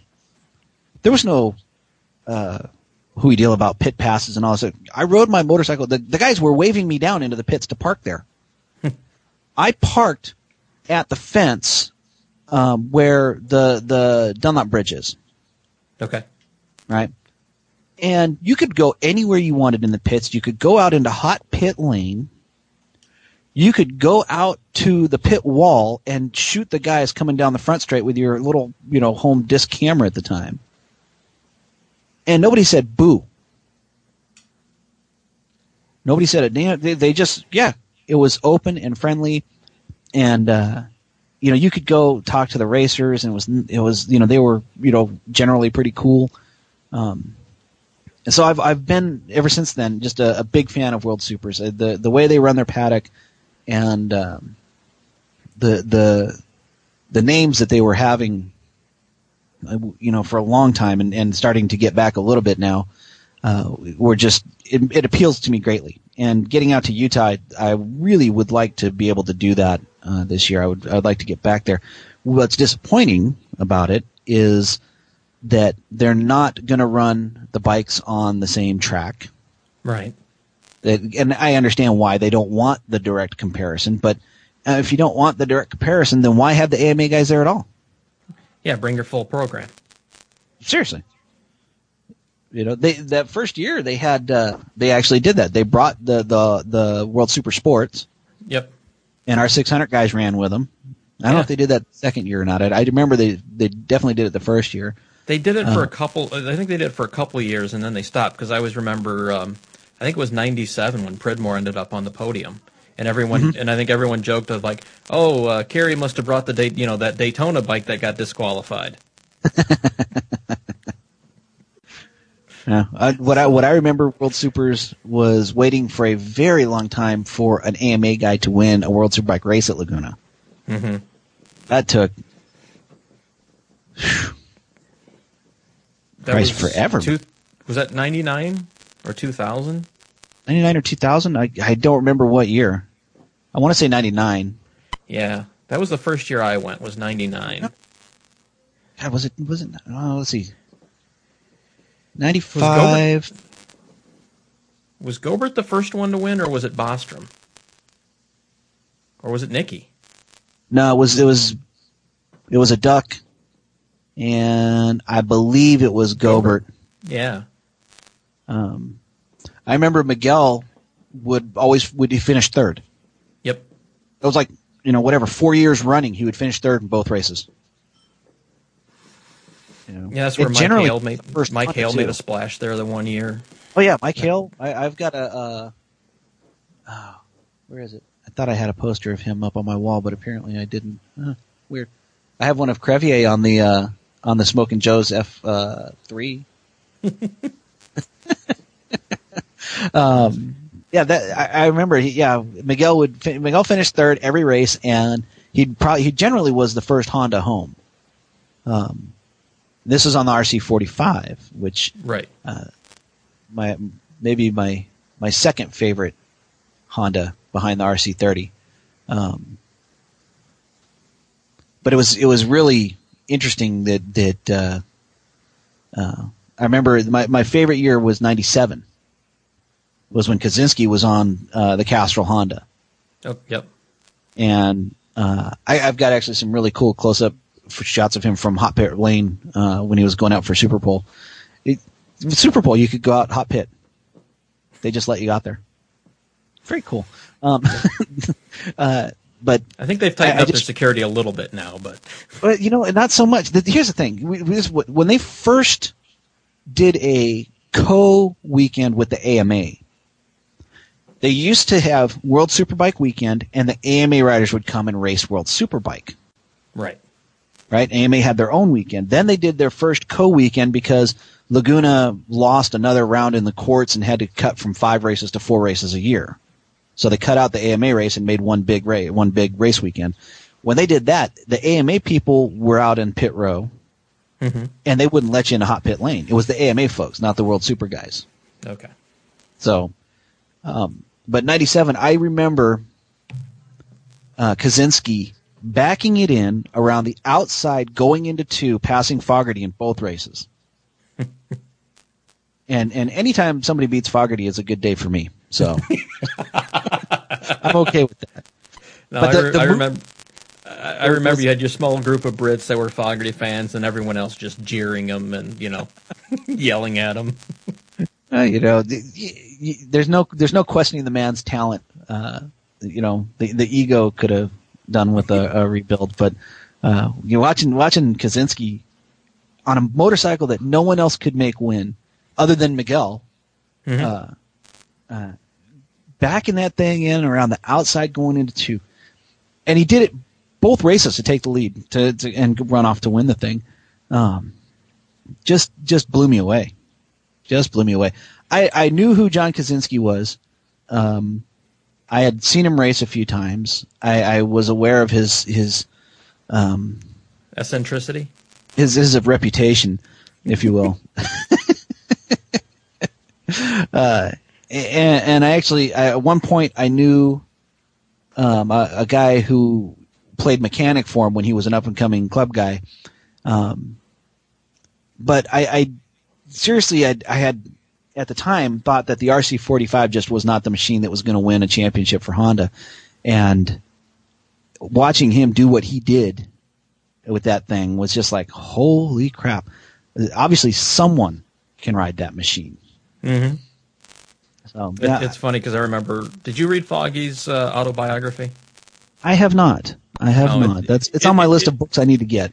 It, it's worth a read because there's there's some funny stuff in there. Um, some of the funny there's some funny stuff uh, by omission too, but that's another uh, entirely two hour discussion. But uh, it's funny. he Foggy talked about how he couldn't ride that bike to save his life, and then he saw um, like his bike and Kocinski's bike kind of rolling side by side. And he's like, "Well, why is his bike so much higher in the ass end?" And he's like, "All of a sudden, I put his suspension settings on, and I could ride the damn thing." I'm like, oh, "Wow, you you you admitted that someone else might have an idea. Oh, Foggy was a joke on the Honda. yeah, He he he was he was so far out of his comfort zone on that machine, and and it was from what I under and I I don't know how deep into this again. There, there's so much information um, about these things. The RC45, the RC30 was like a perfectly balanced machine. Everything about it was just right, and everyone who got on it won races. mm-hmm. That was just kind of how it it was worked. one of those magical bikes. Yeah. And so when Honda brought the RC45, everyone thought the same thing was going to happen. Turns out that you cannot hardly make that thing turn correctly. The front end is almost impossible to get right.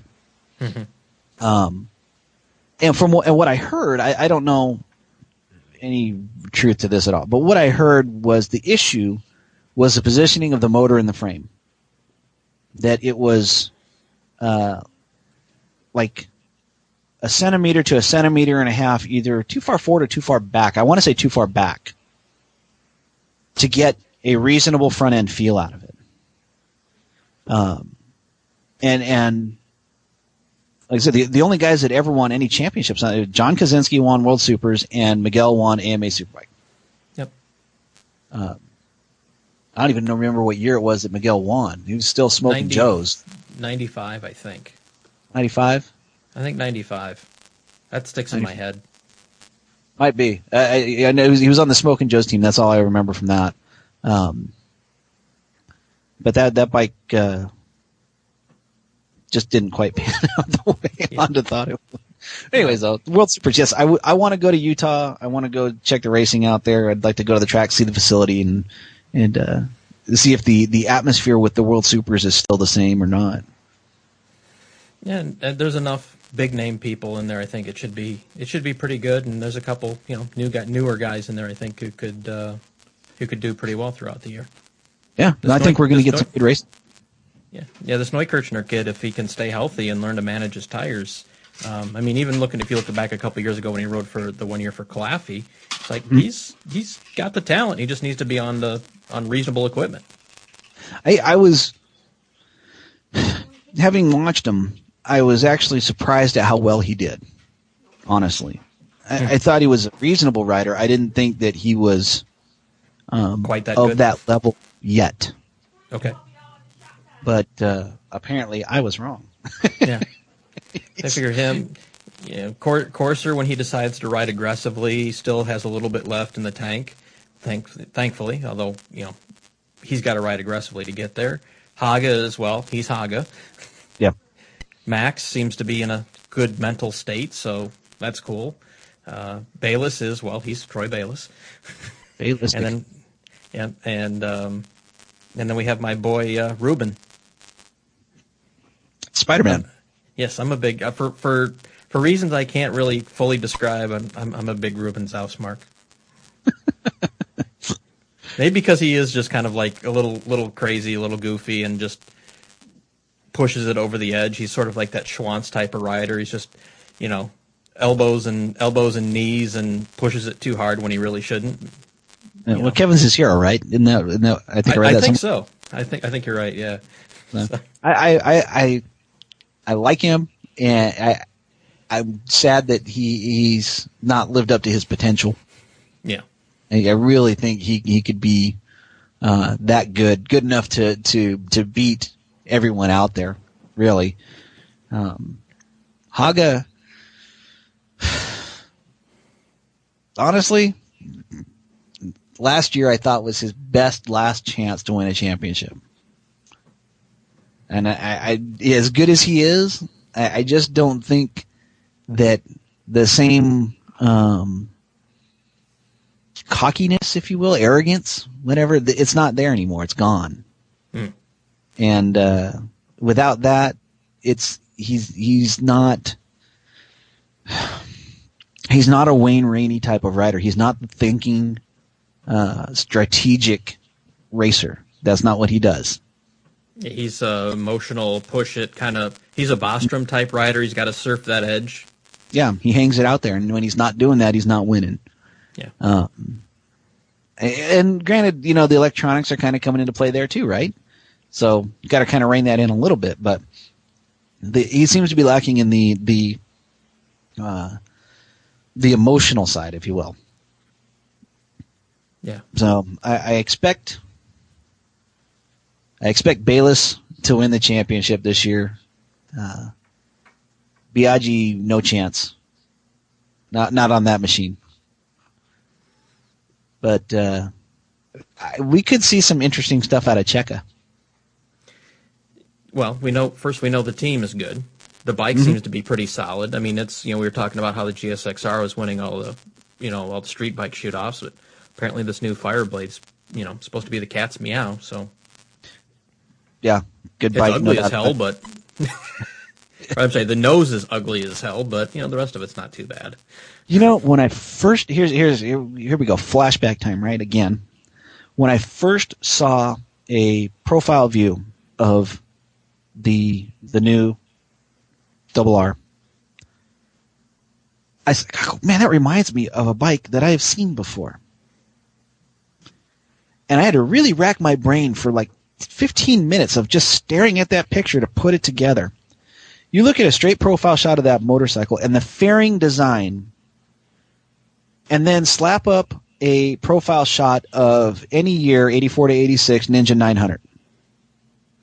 Wow! Oh wow! Now, not, That's not the nose, because the nose, you know, the, the front nose of the, the Ninja 9 was, was very GPZ, so you kind of cut that off.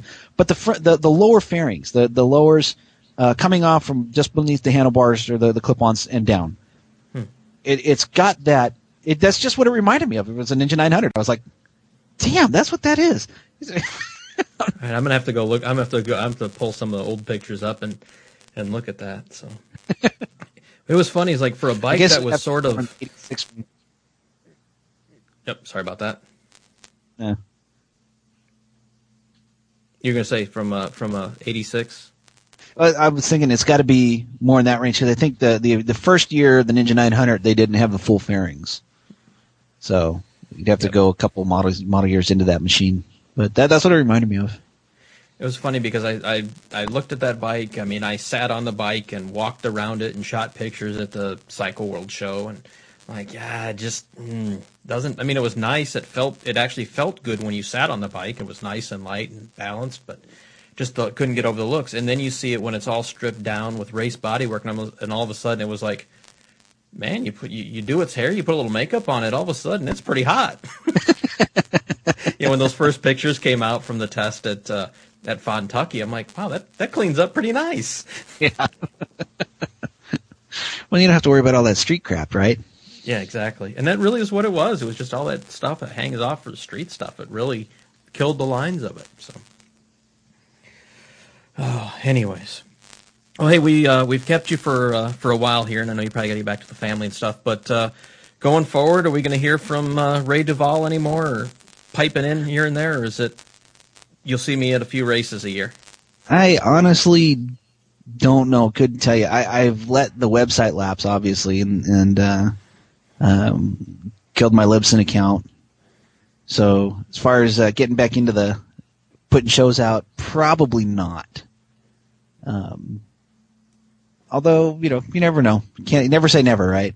Right. Um, but uh, you know, I'm I'm I'm I'm good with where I'm at. No That's cool. complaints. That's cool. Well, uh, Ray, appreciate you uh, being on the show with us, and uh, we'll have to do this again. Hey, thanks for having me. It was a blast being here. So there you go.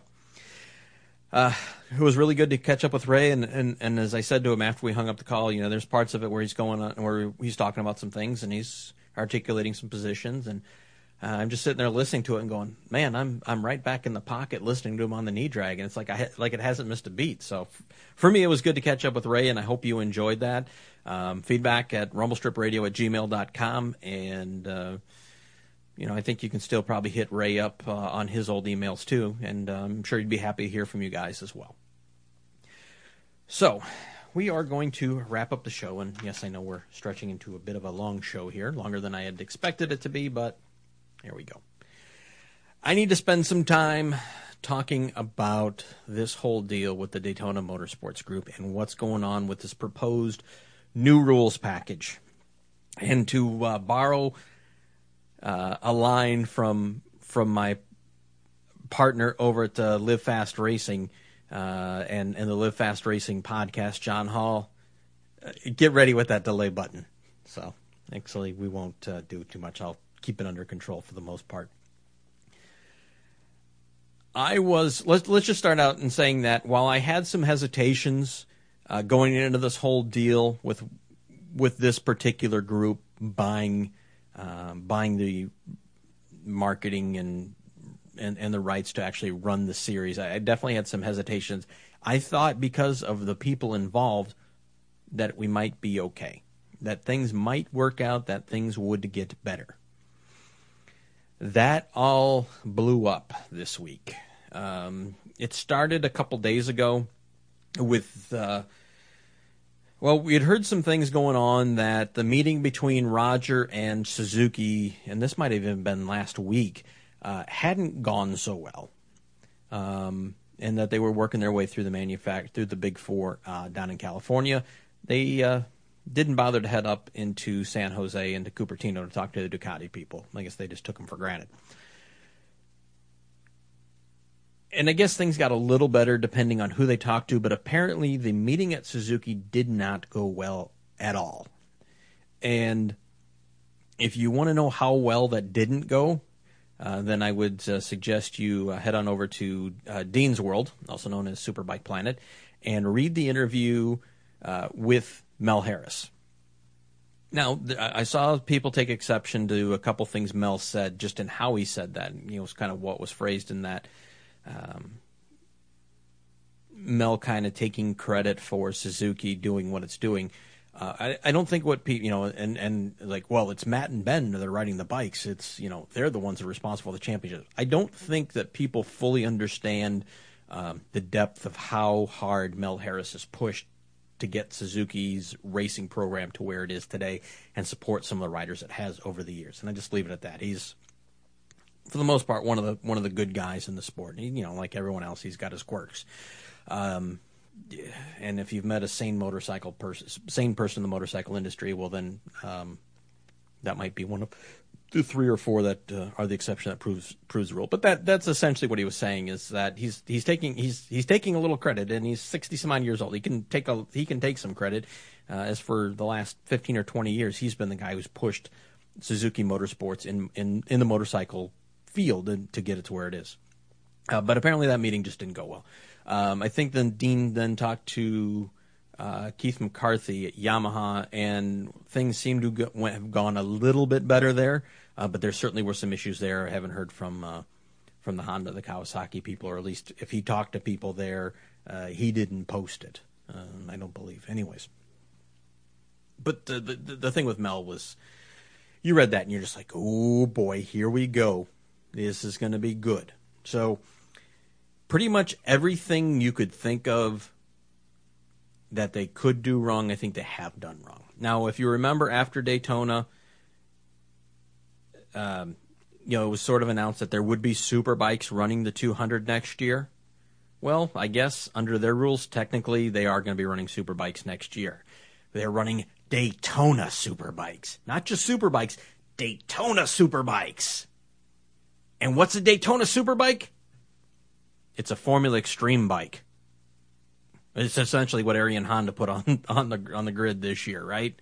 If you believe all the crank, uh, all the stuff with the, uh, with the with the engine crank and all that other stuff. So basically, uh, oh, but I'm sorry, but it's not an unlimited deal. You know, it's not like unlimited thing. It's going to be a horsepower limited Daytona Superbike series, huh? Horsepower limited 600 Superbike. And that, my friends, is your premier class. Well, it's no wonder if they presented that that Mel Harris had a shit fit. You know, I, as I said to one of my friends who I was talking to earlier today, you know, it, it, it's no wonder that Mel Harris wanted to fight these guys. And he's like, "What? He wanted to fight them? There was going to be." I'm like, metaphorically speaking, okay. Uh, while he certainly didn't, uh, you know, kick him in the ass out the door and told him don't let the door hit him on that on that same ass on the way out. I get the feeling that it wasn't too far removed from that. Now you got to understand Suzuki's position. They've won what six of the six, eight out of the last ten. Eight out of the last nine, eight out of the last ten Superbike championships in the United States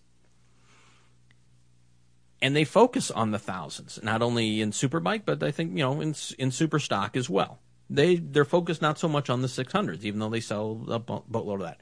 Club racers, what do they buy? Suzuki 1000s. What do 90% of the privateers out there who ride in superbike and super stock buy? What do they buy? Suzuki 1000s. Suzuki sells a crap ton of GSXR 1000s. They, in a sense, have got what you know They've put a lot of money into this program and they're getting their bang for their buck, not only from racing, but you look out on the street bike guys and what do you see? You see another crap ton of GSXR 1000s out there. So, from their standpoint, this is working tremendously well. And they've used, they, you know, and they've leveraged Ben and Matt fairly well um, in their marketing. And, you know, we've heard Ray talk about that he just feels that in general, the Suzuki is is just a, in general a better machine across the board. So there you go. So initially, it looks like your premier class is a 600 superbike horsepower limited class. So Mel's probably going, you know, throws up the big, you know, in bold letters, 86 font type WTF, right? Really, what are we going to do? Well, here's the thing, my friends uh, and the geniuses that have come up with this. And I am going to read from, you know, journalistic integrity, maybe notwithstanding, over at motorcyclenews.com or .co.uk, whatever it is. And uh, this does come from uh, John Ulrich's favorite uh, current motorcycle journalist, Hen- Henny Ray Abrams. These are some of the things of what the new, or I'm sorry, what the old Superbike program is. We're not going to call them Superbikes anymore because remember, those aren't the premier class, and we can't call them Superbikes. Okay, because we don't just have Superbikes. Remember, we have Daytona Superbikes. So, what are we going to do with these thousand cc classes? I'm going to read verbatim uh, from this article um, that was that was posted on MCN uh, by Henny Ray Abrams. Superbikes downgraded. Please pay attention. Okay, I, I seriously, I'm just going to read this verbatim, but this is comical. Leader bike. What a fantastic name for a class. Leader bike. Leader bike will replace super bikes as the big bike class in 2009 based mostly, though not entirely, on the AMA Superbike rules that the teams crafted over the course of the past year. Leader Bike gives the factories a place to race their 1,000 cc's, but at a cost to the privateer. Oh, and by the way, there will be no purse. Let me say that again for you kids. There will be no purse. Genius. So, this is a price, this is a place to race for the privateers and at a cost for the privateers, but we're not going to put a purse up for those privateers. That alone will guarantee that the class won't be attractive to privateers. Yep, who rely entirely on contingency money. Because the class will likely be filled with factory riders, Edmonton doesn't need to see an offer for the doesn't need to see doesn't see the need to offer a purse. Every major manufacturer which takes parts part has to guarantee a minimum of four bikes in qualifying. The smaller brands such as Ducati, uh, KTM, uh, will likely only need to be two bikes. The maximum, here, this is another bit of genius. The maximum number of each brand on the grid is limited to six. So, for instance, eight Suzuki's try to qualify, only six will make the grid. So, not only do you have to try and qualify based on time, you have to qualify based on other bikes of that brand in the class. Okay. The leader bike will have spec tires, bombshell, spec fuel. I'm okay with spec fuel, as well as the rules will maintain uh, stable for two years. I'm okay with spec fuel because they'll probably use, uh, yeah, like a Sunoco 110 purple thing, and it's like seven or eight bucks a gallon uh, and that's to eliminate some of these forty to eighty dollar a gallon type of crazy fuels that some of these teams are using. And I, am okay with that. That that is a legit cost saving thing, and um, it makes it much easier, less likely all these fuel issues of oxygenation and all this crap we've seen over the last few years. So I, am actually okay with that. Spec tires, uh, you can take it or leave it. Essentially, it's Dunlop spec tires. But what are the any anyone anyone taking money uh, on the spec tires that that they're going to be Pirelli. Seriously. Uh, and and oh yes, by the way, in case you're wondering, I'm sure Jim Allen and the people at Dunlop have already retained lo- attorneys. Uh, uh, attain, I'm sorry, they have already retained counsel previous to these announcements. Uh, and I'm sure they're getting lawyered up very well with stacks of documents and, and research so that as soon as Pirelli spec tires are announced across the board, they'll be filing suit because they have uh, contracts with all the, the major teams, you know, save for uh, Attack Kawasaki, uh, M4 EMGO, John Ulrich's team, uh, and, and a few others.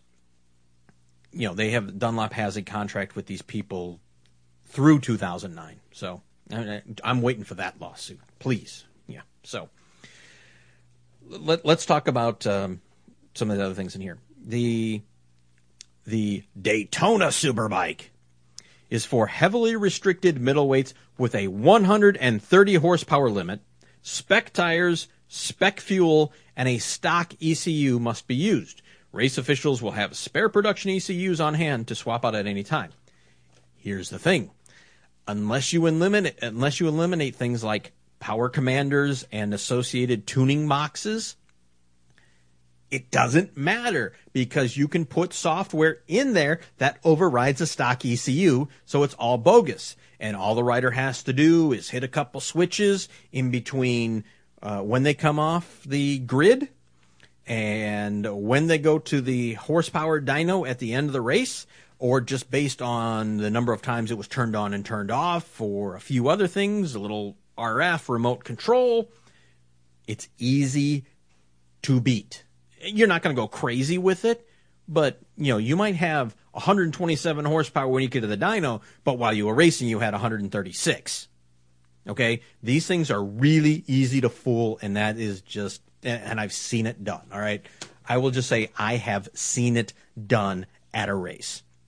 And it was well known what was going on, but because they couldn't catch them in the act of doing it or didn't know exactly the process in which they circumnavigated the rules, they couldn't get them because once they got on the horsepower dyno, hey, it's all good. We we're well within the range here. You know, two in the bag. You know, 185 horsepower is the limit, and we're at 183.2. We're legal. We win the race. Uh, what we didn't know is that we had 193 during the race, and that's why we were able to win. So, um, the Daytona Superbikes will have a specified power to weight ratio based on the combined rider motorcycle weight. I'm almost okay with that. That's maybe one of the few sane ideas, but not so much. Um, the use of factory one off parts will be prohibited. So I have a premier superbike class where prototype parts and homologated, special homologated parts, if I'm the factory, aren't allowed. Mm, okay. No more HRC kit radiators, only homologated available, uh, affordable aftermarket components only, as the rule states. DMG officials believe 10 manufacturers produce eligible motorcycles. Superpole is being considered, though no decision has been made. Now I'm going to go to uh, something else here. Um, so, because it talks about a little bit more. This is from the official release. This is from the official release, and this is what was posted up on Road Racing World. Daytona Superbikes will be homologated, and available motorcycles will include middleweight performance horsepower limits and will have a targeted specific uh, power to weight ratios, rider weight included. The class will have a single tire supplier, single fuel supplier, regular ECUs, homologated parts, blah, blah, blah. Sorry, I was reading from the wrong paragraph. Daytona Superbikes will be the premier class and will race twice on a typical weekend, once on Saturday, once on Sunday. It will have a rule structure designed to, quote unquote, promote parity and competition among twins, triples, and four cylinder machines, allowing participation from the maximum number of brands from around the world.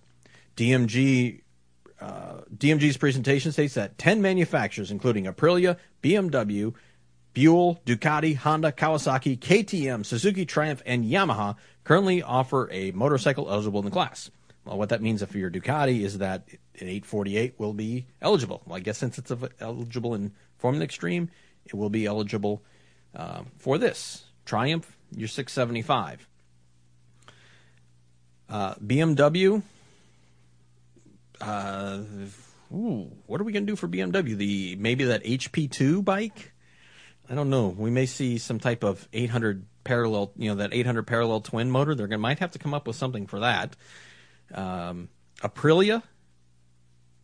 I'm trying to figure out what Aprilia is going to do because literally the only thing they have they could run in there is the 750 Shiver. And I'm not exactly sure how well that's going to stack up. Although I suppose we can come up with the, you know, the factory R model Shiver. That's, I don't know. Um, and then I guess, you know, Honda, Kawasaki, Suzuki, Yamaha, that's pretty obvious. I don't think KTM currently has, you know, what are we going to see? The RC8 Junior or something like that? I do they have a V twin that is under 850 cc's in a sport bike chassis currently? I don't think so. So I'll be very interested to see how that uh, presents itself. And then the, then what's not there were some things that weren't stated is that they were going to require some of these guys to put you know all factories to put minimum of like three or four bikes on the grid, even for the Daytona Superbikes. Sorry, I'm just Okay, I'm probably getting a little annoying with that, but uh, also included in the weekend structure will be Moto ST, which will be run on, I believe, Saturday. uh, in its current configuration of its three different classes, uh, and there'll be 250 mile races. And I think those will be run on Saturday, and then some type something uh, resembling the KT, you know, the uh, Red Bull uh, Rookies Cup thing. Although they haven't said that's what it's going to be. Essentially, it's probably what it's going to be. Uh, day one, it's a three day deal, but no real racing on day one. Day one will include move in and parking, tech inspection, press announcements and interviews, VIP and sponsor rides, and practice one hour. Oh, sorry, practice one hour each for Daytona Superbikes and leader bikes, and two hours of Moto ST.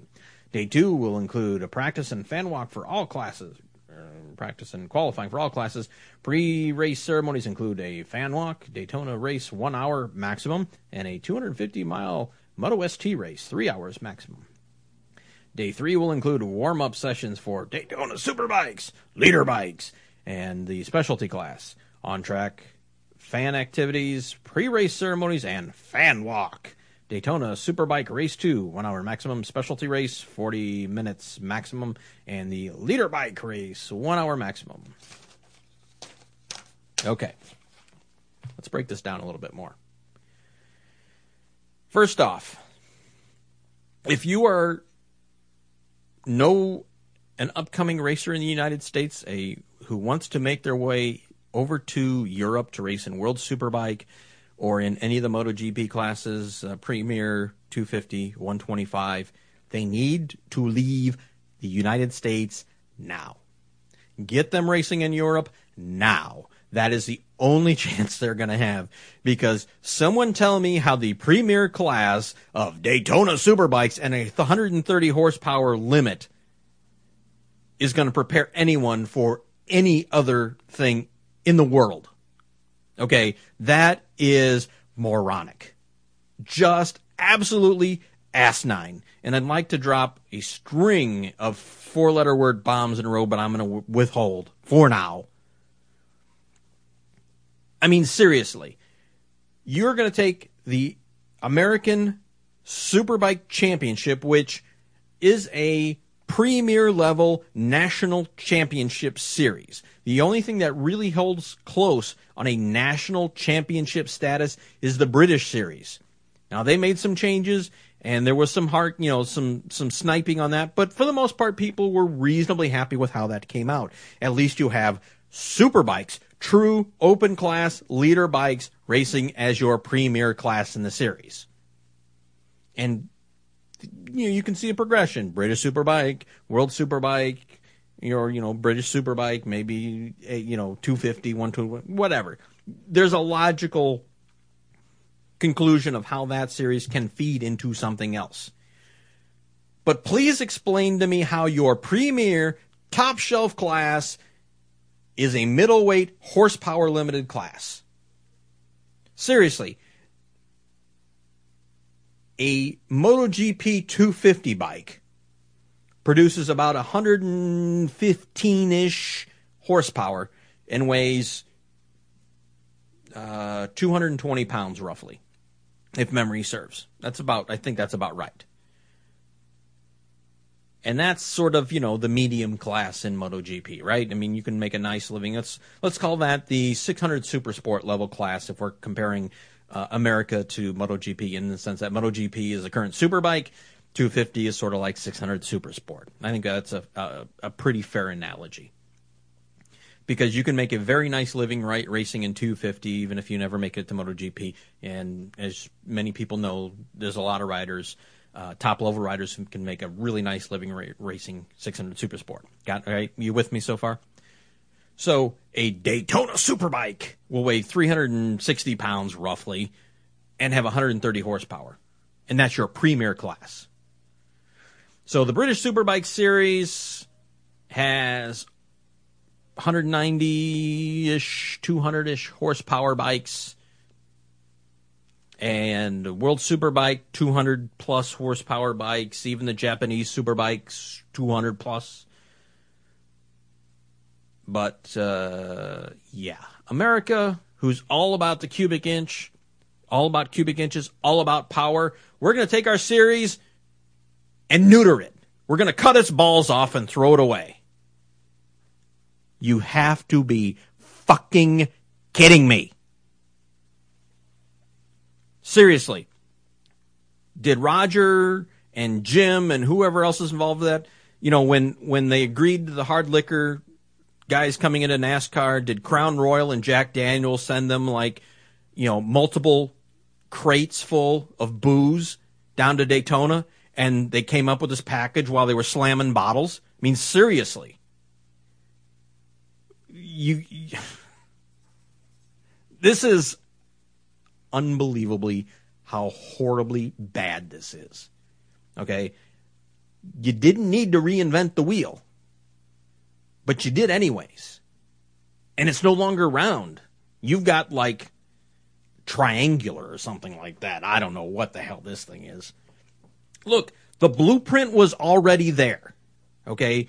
Whether you want to take it and copy World Superbike and, and come up with an agreement with uh, with the Flammini group, saying, hey, you know, what we really want to do is we, we want to have the U.S. as a comparable series to you uh, and a similar rules package.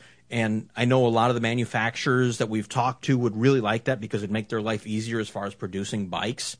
So what this is what we'd like to do. And you know what they would have said? Okay, that sounds like a really good idea. They come to some general level agreement and everybody walks away happy and everyone says, finally, someone was smart enough to look at a package um, you know, and Americans can go to World Superbike, World Superbike can go to America. The manufacturers love us because essentially the bikes they produce for the American series also work in World Superbike and vice versa. And bikes can be traded in between teams or sold between teams.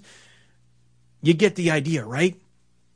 I would even been happy, you know, uh, 600 Super Sport. We want to we want to shine that up a bit and they just adopted World Superstock rules or World Supersport rules, which allow for some more engine modifications. Right? Essentially, you know, generally basic type of chassis and stuff, but you tweak the motor a little bit. Sounds good, right?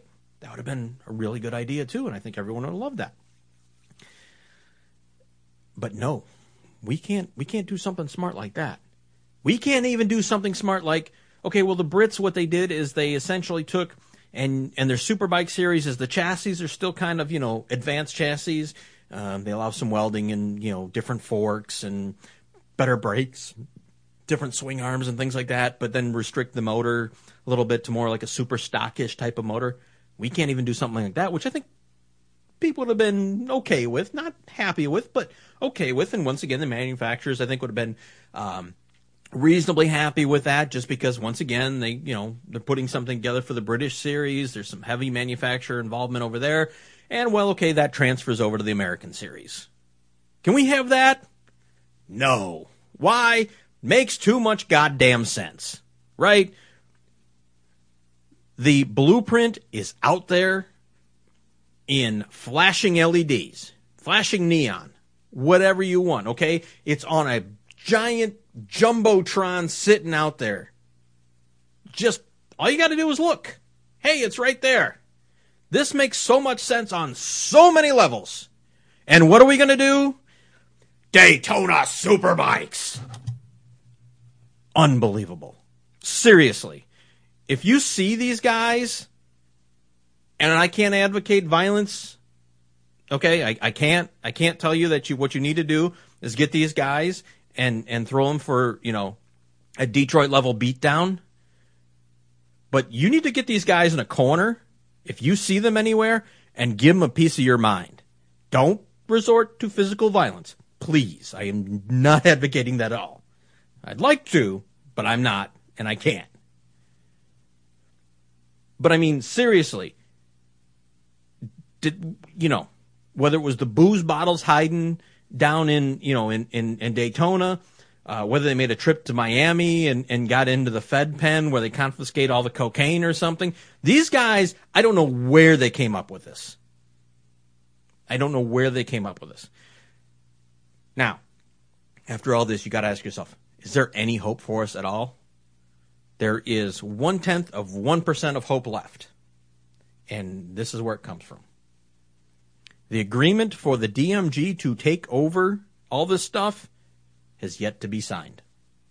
According to John Ulrich, two days ago on the WERA board, uh, in a long threaded discussion, the deal has not been officially signed as of uh, the 15th the 16th of April. Why? I don't know. You know, I'm assuming everything's in place. Maybe everyone's just lawyering up at this point. I don't know. But that's your one tenth of 1% of hope that something might happen to fix all this. Do I believe it's going to happen? No. And what I'm really waiting for is a couple riders and a couple team managers to let it fly. And I can't wait. It's going to be real interesting after uh, after this race this weekend at Barber. I mean, I can't wait. Well, normally, uh, normally I would say you know Greg White's going to get up there, but Greg White's going to be up in the booth this weekend doing the play-by-play. God help us all. Um, but someone will be down there with a mic, and I can't wait for them to ask Matt Mladin. Say, Matt, what do you think about all these rule changes? and uh, Matt, uh, Matt, who's been learning, uh, I, I, don't know whether he got you know sent to detention um, or you know got sent back to Suzuki Finishing School, and there actually is a Suzuki Finishing School for PR. That's not a joke. There actually is. Um, he'll say, "Mate, what I have to say about this, you can't say on TV." So I'm just waiting for one of the print journalists to just let it fly, and uh, especially if the Pirelli thing goes through, which is what I think it is. Um, I think you'll see a pretty big article in Road Racer X about this. Okay, I, I like Chris Jonnum. I respect Chris Jonnum a ton, but there's a little bit of conflict of interest in this, and and, and I'll explain this if, for those of you who don't know. I think Road Racer X is one of the best print magazines that we have access to in the U.S. Okay, I, I enjoy the hell out of this. I enjoy uh, what Chris puts together, but on the staff of Road Racer X, and the person who covers the AMA series is Laurel Allen. Laurel Allen is the daughter of Jim Allen, who's responsible for running Dunlop's program in the AMA. Is that a potential a potential conflict of interest? Seems like it to me. So, will we see something if Pirelli gets in there and is a spec tire where we might see a bit more of the Dunlop side of the issue? Mm, maybe. So I'm very interested to see what comes out of there. And I understand, I, I'm not saying one way or the other whether it's good or bad. I'm just saying I want to see this thing blow up. I really do. I was so, so hopeful that this new regime was going to be better than the old regime. I mean, really, how, how, you know, to, uh, to quote Jeremy Clarkson on Top Gear, really, how hard could it be? Well, apparently, it was really hard, and I don't get it. I mean, seriously, I don't get it. How could you screw this up so bad? Moto ST, the three classes of Moto ST is a support class. I understand why they did it. Uh, okay. You want an endurance, you know, theoretical semi endurance series as part of a sprint race weekend. No. Um, I can see sprint races supporting an endurance series. You see it all around the world, but a endurance series supporting a sprint series. No, sorry, can't help you on that one. Daytona Superbikes, a horsepower limited middleweight class as your premier class. Now, those, those, here's how they're going to spin it. Well, we're, what we're doing is we're on top of the curve. In fact, we're ahead of the curve because we're seeing speeds get so fast that bikes are outgrowing the tracks. And what we're doing here is the ability for the best riders to be on closely competitive bikes uh, on the tracks that we have available to us in the United States without presenting a danger to themselves, the fans, or the track. Horse shit. Okay, number one, if they want to race on some of these tracks, then fix the tracks. I'm, I understand and know that the operating margins for some of these tracks are near non-existent. I understand that. I know this for a fact because, well, I announce at a lot of racetracks. I've seen how it happens. I, I know what goes on. I understand the economics of these things. But if you outgrow a racetrack, then you outgrow a racetrack. There are reasons we no longer go to uh, New Hampshire and Phoenix and a few other tracks that are out there, Topeka, um, among others. We shouldn't be going to Daytona. I mean, gee, you know, here's the thing: Daytona's such a safe track that we can't run our premier series as the headline race at what supposedly is the largest race of the year. Okay?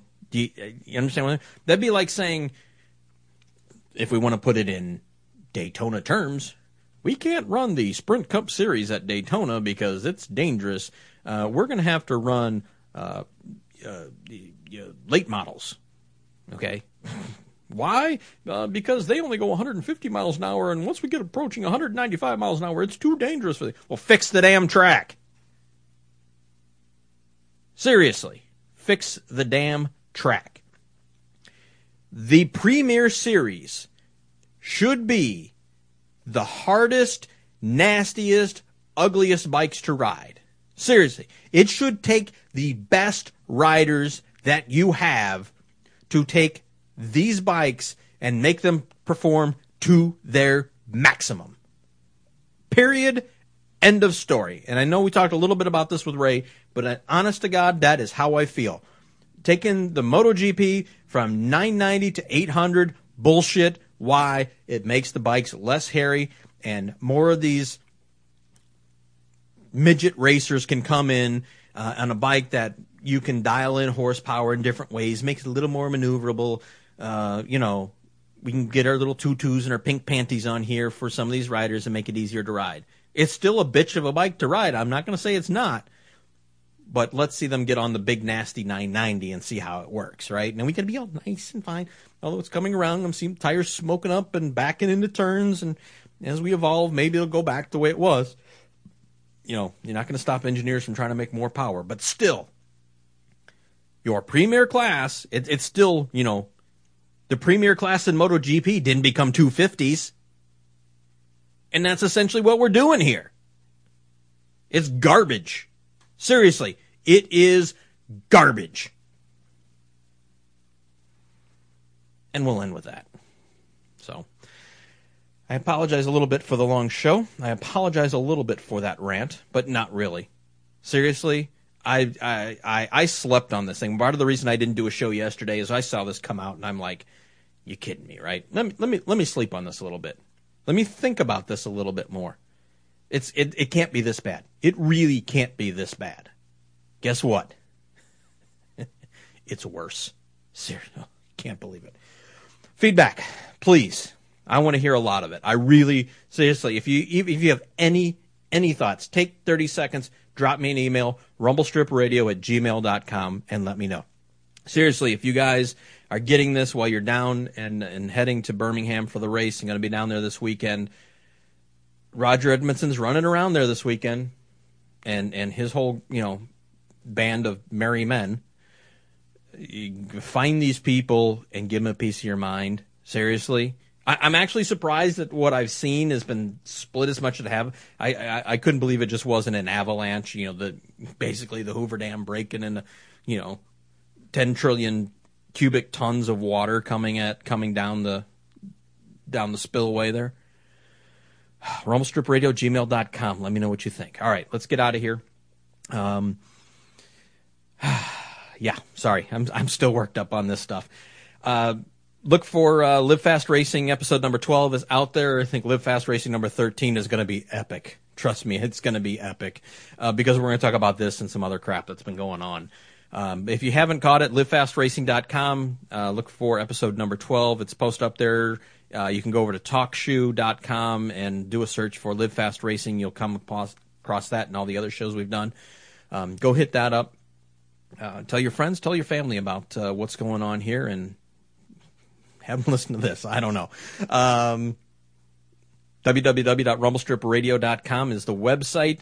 Please, if you would be so kind, don't worry about donating to the show. I would encourage you to click on the link that's in the show notes or copy and paste the link that's in the show notes. Um, go. It's at the MS uh, National MS website uh, for the bike ride that's happening here in Southeast Michigan. And Jay and Kristin Cardinal, uh, if you could uh, donate to them for the MS bike ride. Uh, if you don't know, they're doing it in my girlfriend's name uh, this year. And if you're a recent person on the show, maybe you don't know that she's uh, was diagnosed with MS back in uh, late October, something we've been dealing with for a while. It's getting better, but still, it was very, very honored that they'd do this ride for her or do it in her name. So, if you would donate to their cause, um, would greatly appreciate it. Outro music this week. Um, I don't know how many of you are going to dig this. It's it's very poppy, um, but it's it's more. And it's a huge contrast, especially to some of the tone, especially at the end of the show here, uh, of Howie Ben. But uh, this was a song that I first heard uh, a couple months ago uh, by uh, Mark Ronson, who's uh, sort of well, sort of semi well known in the in the pop world. Um, and the singer on this song is everyone's favorite UK female singer slash drug addict, Amy Winehouse. Uh, but it's a really, really cool song. I like it a ton. It's a, it's a poppy tune. It has uh, a bit of that early David Bowie, um, modern love, let's dance type of feel to it. So we'll uh, we'll roll with that here for uh, for the outro music this week. And let you know that Rumble Strip Radio is a production of Raoul Duke Media LLC and is protected under a Creative Commons license. Some rights are reserved. Until we talk to you again next time, hopefully with uh, a little more sanity. Have fun, be good. Most importantly, keep it on two wheels. I'll talk to you soon.